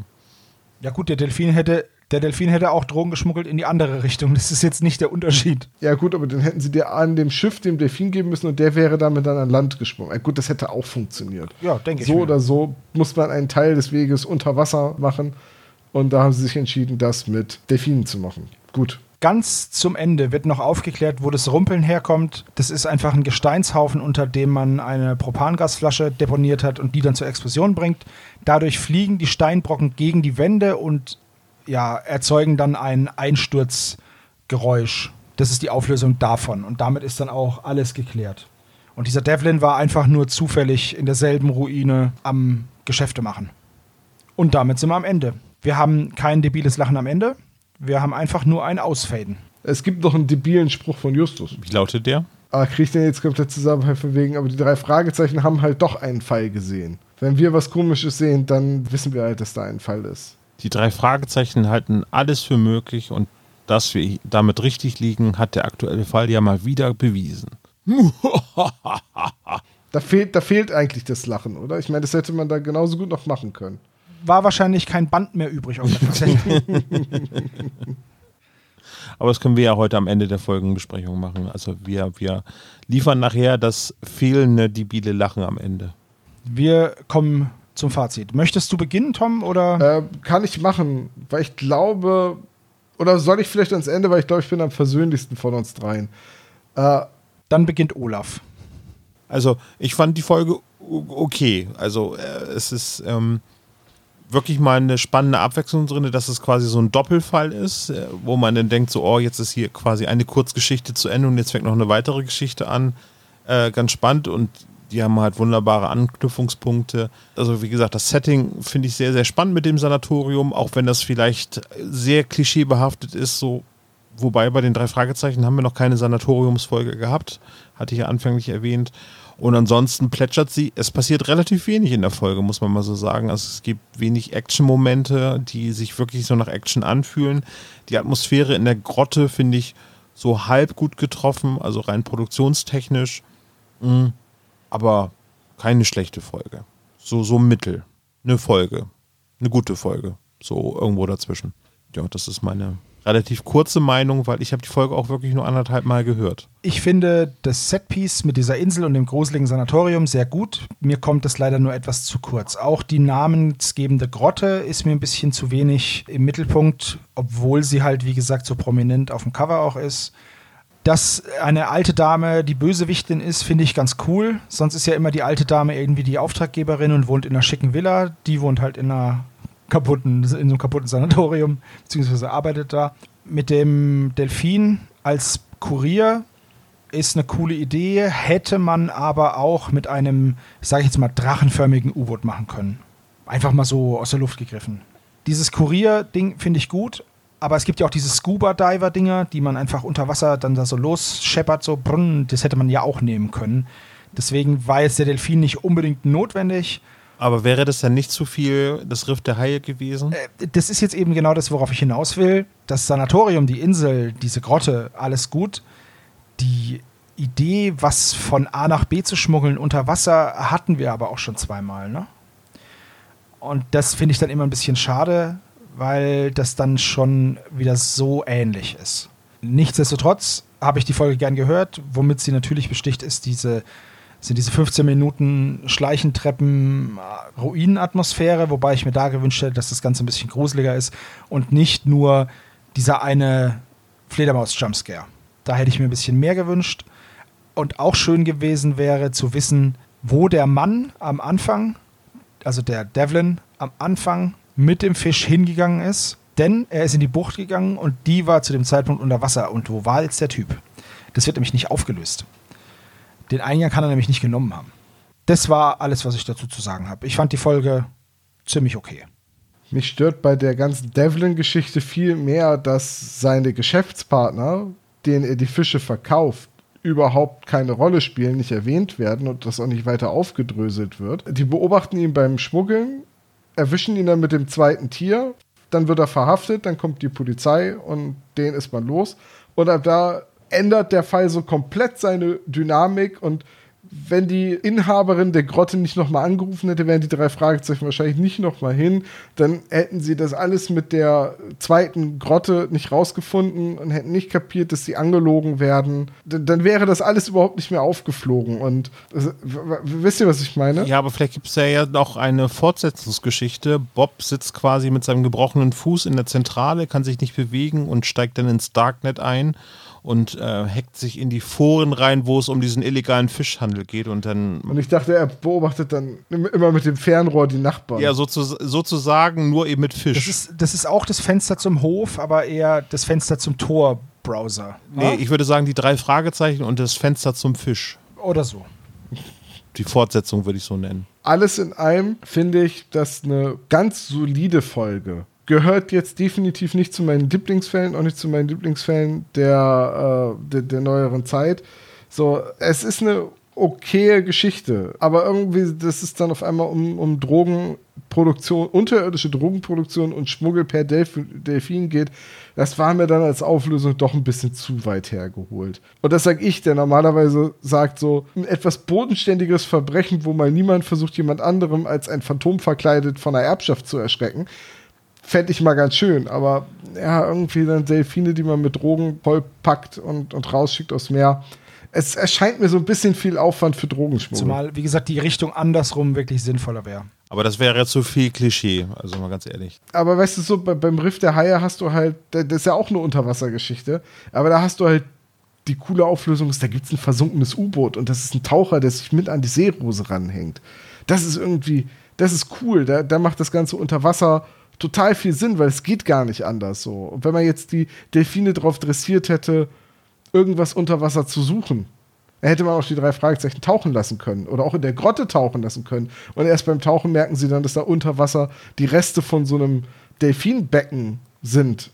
Und dann kapieren sie, oh, die Höhle muss mal für was anderes benutzt worden sein. Oder, oder, oder. Ich hätte auch noch, ich hätte auch noch einen coolen What-If-Fall. Jetzt kommt ein Kreuzfahrtschiff. Nee, das Kreuzfahrtschiff kommt jetzt noch nicht. Aber äh, liebes Team von Cosmos und Europa und, und Sony, macht jetzt endlich mal das verdammte Kreuzfahrtschiff. Ich krieg noch die viele. ich weiß, ich weiß, ihr könnt es schon nicht mehr hören. Aber bei TKKG würde man diese Drogengeschichte auch aufgreifen, aber die würden direkt mit den Drogen und den Auswirkungen in Kontakt kommen. Dass zum Beispiel ein Freund irgendwie zusammenbricht, weil er Drogen genommen hat. Ich dachte, Gabi zieht sich eine Line. Nein, nein, nein, aber die haben zum Beispiel mit Doping und so, haben die alles schon zu tun gehabt. Und ähm, da bricht dann einfach jemand zusammen und sie helfen dem und kommen dann darauf. Äh, da kann man mal im Schattenreich des Dr. Mubase hören. Da geht es nämlich um Doping und auch eine Klinik und Drogen und tralala. Das ist gar nicht so weit weg von dieser schweigenden Grotte, um ehrlich zu sein. Aber dann hätte man halt über diesen Weg, ne? Drogensucht, Dealer, der dann dahin geht, seinen Stoff da holt von dieser Insel, bla bla bla, hätte man das auch aufziehen können. Heißt die Folge wirklich so? Ja, ja, die heißt so im Schattenreich des Dr. Heißt der wirklich Dr. Mubase? Ja, ja, das waren immer, die haben immer so, die haben, die haben ganz oft so Spaßnamen. D- Zum Beispiel der Wachmeister oder der Wachmann in dem einen Museum heißt Argus. Also, das ist, das ist schon so. Also hört euch ruhig mal im Schattenreich des Dr. Mubase an. Ist ganz lustig. Das wollte ich nur gesagt haben. Jetzt können wir wieder zurück zu den drei Fragezeichen. Ja, wir sind, glaube ich, mit dem Fazit durch. Ich, ich habe erwartet, dass ich das Versöhnliche sage, wenn ich sage, die Folge ist ganz okay. Jetzt haben wir alle irgendwie gesagt, die Folge ist ganz okay. Also sind wir uns doch irgendwie wieder einig. Ist ja auch schön. Also sie, sie tut halt niemandem weh und ich habe mir nach dem Hören nicht gedacht, oh Mann, ey, jetzt habe ich mich da durchgequält, sondern, ach, okay. es ist auf jeden Fall, das ist etwas, was ich bei den neueren drei Fragezeichen-Folgen immer habe, dass ich direkt nach dem Hören vergessen habe, wie die Folge hieß und was eigentlich in der Folge passiert ist. Und wenn man mir dann den Titel sagt, habe ich keine Erinnerung mehr an die Folge. Bei der Schweigenden Grotte ist es definitiv nicht so. Da werde ich, wenn du da sagst, weiß ich sofort Drogendelfine. Ne, so, das werde ich, ne, die Verbindung ist da. Da hast du dich aber auch selbst trainiert mit deinen Recherchen. Nee, aber weißt du, wie, wie hieß die andere Folge? Welche? Verderben, Verderben aus der Tiefe, Schrecken aus der Die Tiefe. eine andere drei Fragezeichen-Folge meinst du? Nee, wie hieß die denn jetzt? Schrecken, der Schrecken aus der Tiefe. Hätte ich jetzt so, und da hast du vorhin gesagt, ja, das ist das, wo mit dem Papierschiffchen Schmuck geschmuggelt wird. Hätte ich keinen Bezug mehr zu gehabt zu dem Titel. Deswegen heißt es nämlich auch Schmuckeln, weißt du? Weil es Schmuck ist. Schmuck. Das sind schmuckelige kleine Papierschiffe. Das, ja, das sind, und deswegen heißen die auch Schmuggler. Ich würde sagen, wir sind beim Klischee-Koeffizienten angekommen. Was Ja, meint ihr? äh, ja, bin ich find auch ich eine dafür. gute Idee. Okay, dann Olaf. Hau ich raus. Die drei Fragezeichen brechen ein, nämlich in das Sanatorium, beziehungsweise begeben sie sich auf dieses gesperrte Gelände und das gibt 15 Punkte. Außerdem wird Justus wegen seines Gewichts beleidigt und sagt sogar noch was dazu. Das sind auch 15 Punkte. Bob recherchiert in Windeseile etwa zwei Stunden alle wichtigen Details in der Bibliothek. 20 Punkte.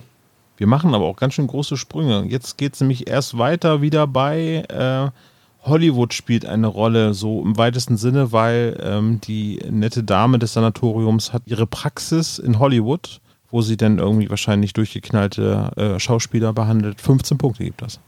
Außerdem wird der Verstärker eingeschaltet. Das gibt 25 Punkte. Es geht um verstärkte Schätze beziehungsweise Diebesgüter, nämlich hier einen Golden Monkey Flowerhorn und andere Fische. Das gibt 20 Punkte. Also, äh, der Bösewicht hat auch eine Waffe, ein Messer hat er, das gibt 20 Punkte. Selbstverständlich wird er niedergerungen.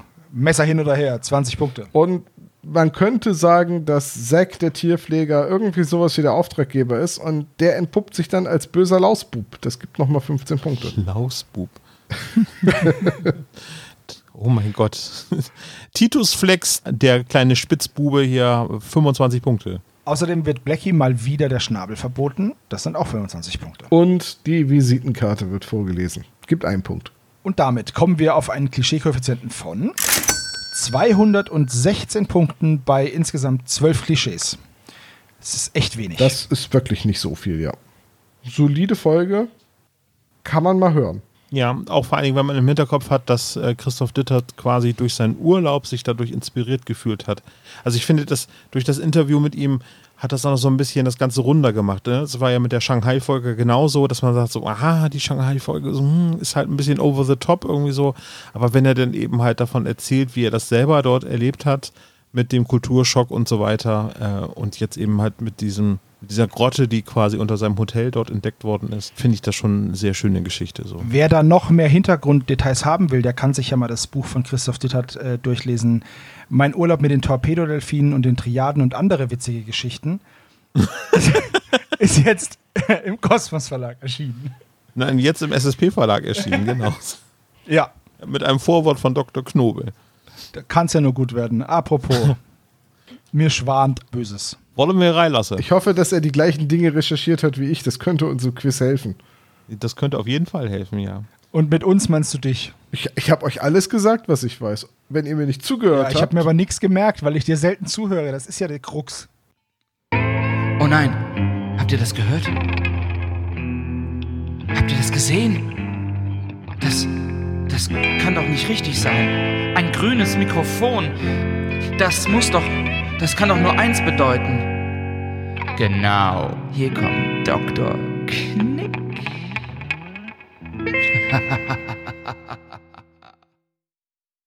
Hallo, Dr. Knobel. Hallo Thomas. Hallo Olaf. Hallo! Hallo Sebastian. Ich, ich verstehe immer noch nicht, warum du den immer so freundlich begrüßt. Ich check's Ich weiß es auch nicht. nicht. Aber okay. Es liegt, es liegt an seinen großen Augen und seinem großen Kopf. Das ist einfach so Kindchenschema.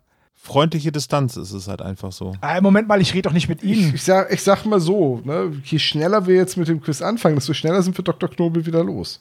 Das ist es so, kurz und schmerzhaft. Ah, Du meinst wie beim Pflaster abreißen? Ja, aber die Spezies wollen ja immer extra viel von mir. Deswegen habe ich heute 25 Fragen vorbereitet. Und 20 Schätzfragen, bitte. Ich freue mich jetzt schon. Haben, haben Sie mal drüber nachgedacht, einfach Ihren eigenen Podcast zu machen? So ein Podcast, wo Sie über uns reden. So wichtig bist du dann auch nicht. So den spezialgelagerten, spezialgelagerten Sonderpodcast. Spezialgelagerter Sondermüll. Den SSSP. Gut, können wir dann bitte. Ja, Frage Nummer eins. Wie viele Delfine sind im Delfinarium? Das wird gleich wieder eine Diskussion geben. Was? Wieso? Es es sind achteinhalb. Olaf? Mit oder ohne Thunfischplatte? Ich würde gerade sagen, 8,5 und der eine ist in der Dose Thunfisch. Oh, halt, halt, halt, ich möchte korrigieren. Ich möchte korrigieren. Warte, warte, ich weiß es wieder. Also, Olaf, was ist deine Antwort? Nein. Ich erinnere mich nur gerade an, an Martin doch. May, was er genau gesagt hat. Ach so, natürlich. Weil ich und der Martin. ja, ja, ja, so. ja, ja. Also ihr habt es ja schon geschrieben. Also ich wollte sagen, im Becken sch- schwimmen zwei. Ich dachte, darauf wollte er hinaus, aber dann erinnerte ich mich daran, dass er sagt, wir haben hier insgesamt sechs Delfine, aber immer nur zwei sind für diese Show da und die anderen können sich ausruhen oder irgendwie so ähnlich war das. Ich meine aber, dass es Nicole sagt und nicht. Äh Hm, genau. Er hat Ja, sich genau erinnert, dass das der Martin gesagt hat. Okay? aber er hat schon recht, es sind zwei in der Show, aber sechs Delfine insgesamt. Und genau genommen sind es sieben, weil er ja noch dieser eine Delfin ist, den sie zurückspielen. Der aber nur im Buch auftaucht. Also es sind sechs. Ja, nur im Buch wird explizit gesagt, dass er zurückgestohlen wird. Also äh, im, im Prinzip sechs oder sieben, je nach Auslegung. Nein, es sind sechs, weil diese Rückstehlsache nicht im Hörspiel rüberkommt. Ja, das stimmt schon. Also sind sechs. Da haben wir alle einen Punkt. Aber Olaf hat hier ganz knapp die Kurve bekommen. Okay, Frage Nummer zwei. Wie groß ist der Durchmesser des Sees in der Höhle? Und mit der Höhle meine ich die Höhle, wo sie denken, das wäre die Grotte, aber es ist nicht die Grotte. In welcher Längeneinheit? In Meter. Oh, das ist aber gnädig. Was hast denn du jetzt gesagt? In Fledermausflügelspannweiten oder was? Ich habe ehrlich, ich habe keine Ahnung, welche Zahl, deswegen, ich hätte es jetzt fast in Ellen ausgerechnet. nur, nur, so, nur so aus Jux. Ach du Kacke, das wird gesagt? Durchmesser? Sowas wird gesagt? Das wird gesagt. Ja. Oh, warte mal, warte mal, warte mal. Was hast du gefragt? Wie groß ist der Durchmesser des Sees in der Höhle? Oh, ah. Ah, warte, warte, warte, warte. Ja, das ist nämlich wieder, das ist wieder so, eine, so eine arschige Knobelfrage. Arsch, Arsch, Arsch, Arsch, Arsch, Arsch. Aber ihr habt es doch alle hinbekommen noch. Es sind 10 Meter, weil im Hörspiel gesagt wird, er hätte einen 5 Meter Radius. Ja, genau. Ich habe gesagt, Und Durchmesser, das wird doch nicht. Zweimal der Radius ist der Durchmesser. Und damit 10 Meter. Puh. Als du jetzt dann nochmal mit dem Durchmesser das so gesagt hast, ist mir das nochmal, ist der Groschen gefallen. Ah, ich hätte das nicht sagen sollen. You don't fool us. Ich, äh, ich habe da zu viel verraten. Das ist blöd. Ja, ihr seid gut vorbereitet. Viel zu gut. Frage Nummer 3. Was ist Devlins Jobbezeichnung? Äh. das ist jetzt. Hm, okay. Heieiei, das ist eine schwere Frage. Also ich habe schon bei den 10 Metern raten müssen. Jetzt, jetzt bin ich vollkommen. Jetzt schwimmen dir vollkommen die Fälle weg, meinst du? Ja, jetzt sind gerade wirklich alle Delfine mit mir durchgegangen. Olaf, du bist wieder mal der Letzte. Ja, ich habe keine Ahnung. Also wirklich gar keine. Also du, du willst doch keine Antw- Antwort abgeben. Das ist schwach. Wenn dir jetzt nicht Lustiges einfällt, dann ist es in Ordnung. Aber das wäre dann die allererste Frage in der SSP-Geschichte, die nicht von dir beantwortet wäre, auch wenn es falsch wäre. Olaf, was hast du eingegeben? Ja, er ist ganz klar erst Zauberkünstler und äh, kann machen, dass die Luft stinkt. Tom, was hast du? Also er ist ja für den Einkauf und die, Ver, Ver, also die Auflistung der Tiere zuständig. Deswegen habe ich gesagt, er ist so eine Art Fischbuchhalter, beziehungsweise so eine Art Tierverwalter. Also eigentlich ein Tiefseelogistiker. Sebastian, was hast du? Pfleger für exotische Arten. Ja, aber er ist Pfleger für seltene Arten. Ach komm. Alter. Scheiße. Niemand bekommt einen Punkt. Ja, okay. Okay. Ich finde es schön, dass der Sachen so nah dran war und der Olaf Zauberkünstler gesagt hat und beides ist gleich falsch. Ich gebe, ich gebe zu, exotisch ist nicht das gleiche wie selten, aber trotzdem. Ich meine, exotische Tänzerin gibt es halt ganz schön häufig. Doch. Eine seltene Tänzerin. Aber vielleicht sind es ja Tänzerinnen für seltene Tänze und ex Ach, ist egal. Ich hab's nicht richtig. Ich fühle mich trotzdem als der Sieger. Frage Nummer vier. Wo ist die Praxis von Sarah Roskins? Die heißt nur Roskin oder S. Ach je. Bei der Straße, Herr Doktor, ich habe es jetzt so geschrieben, wie ich es verstanden habe. Also laut malerisch, okay? Ich hoffe, das ist so, wie ich es richtig verstanden habe. Es ist nicht so, also meiner Meinung nach wird es nicht so geschrieben. Aber Sie können lesen, Sie, Sie wissen, was ich meine, ne? Ja. Okay, dann ist es okay.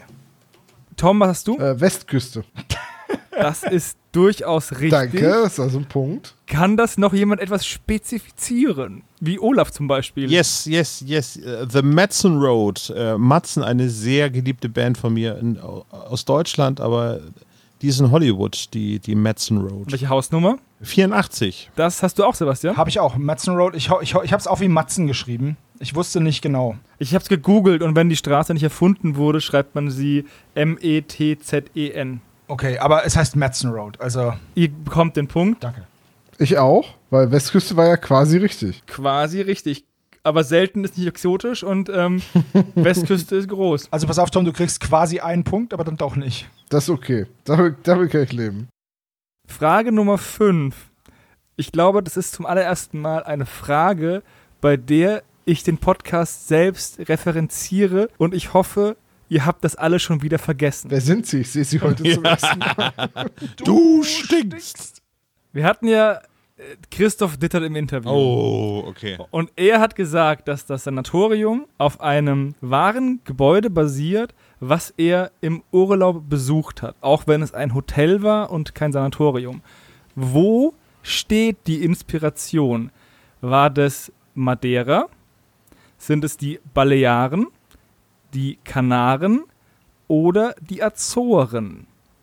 Wo muss man hinreisen, um die Inspiration für diese Folge weiß zu diese finden? Inseln nicht. Jetzt, ich war mir ganz sicher, dass es mit M anfängt. Ich auch. Jetzt, jetzt haben wir Azoren in der Auflistung. Ah.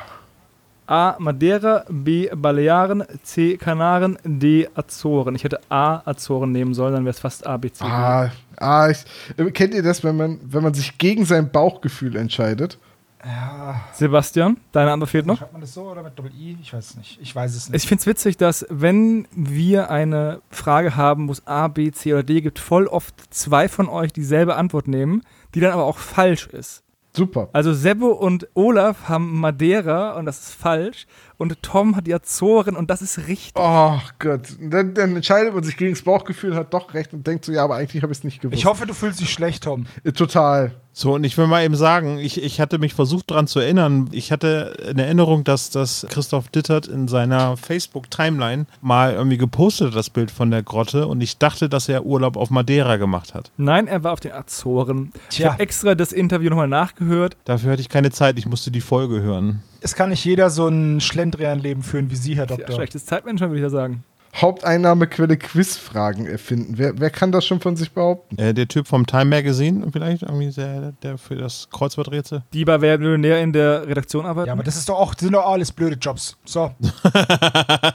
Mit dieser herben Enttäuschung beenden wir die Folge jetzt. Bis zum nächsten Mal. Tschüss. Wie ist denn, nee, nee, wie ist denn der Zwischenstand? Wer hat denn gewonnen und so? Das ist doch egal. Tschüss. Nee, also du hast nicht gewonnen offensichtlich. Also, Sebastian hat drei Fragen richtig. Fast Olaf hat drei Fragen richtig. Und Tom hat drei Fragen richtig. Daraus folgt, ich habe gewonnen. Schönen Abend. Das nennt sich ein königliches Unentschieden. Ein mm, SSP Standoff. Und in dem Sinne, vielen Dank fürs Hören. Wir hoffen, diese Folge hat unterhalten.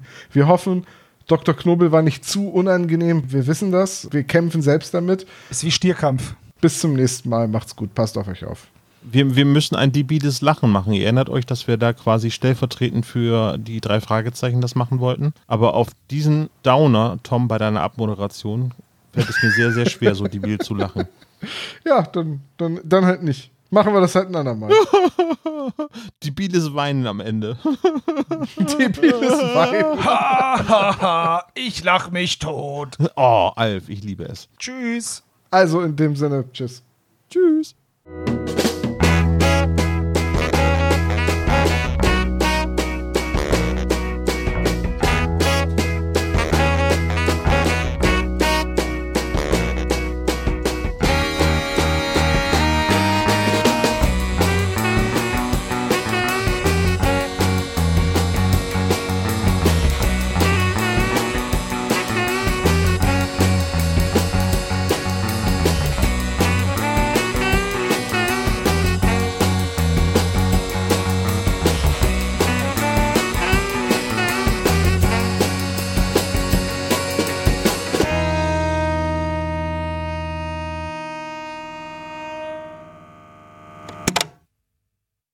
Das war der spezial gelagerte Sonderpodcast. Ihr könnt die Jungs unterstützen über patreon.com slash spezialgelagert oder über paypal.me slash spezialgelagert. Der SSP bedankt sich recht herzlich bei Dr. Orgel für das tolle Intro und der Station Voice Heinz Kreinbaum. Der SSP ist ein Hobbyprojekt und steht in keinem Zusammenhang mit Kosmos oder Europa. Ihr findet den SSP auf Facebook, Twitter und Instagram, jeweils unter Spezial gelagert sowie auf YouTube. Außerdem könnt ihr die Jungs auf dem SSP Discord-Server antreffen. Alle Links findet ihr natürlich auf der Webseite spezialgelagert.de. Bis zum nächsten Mal.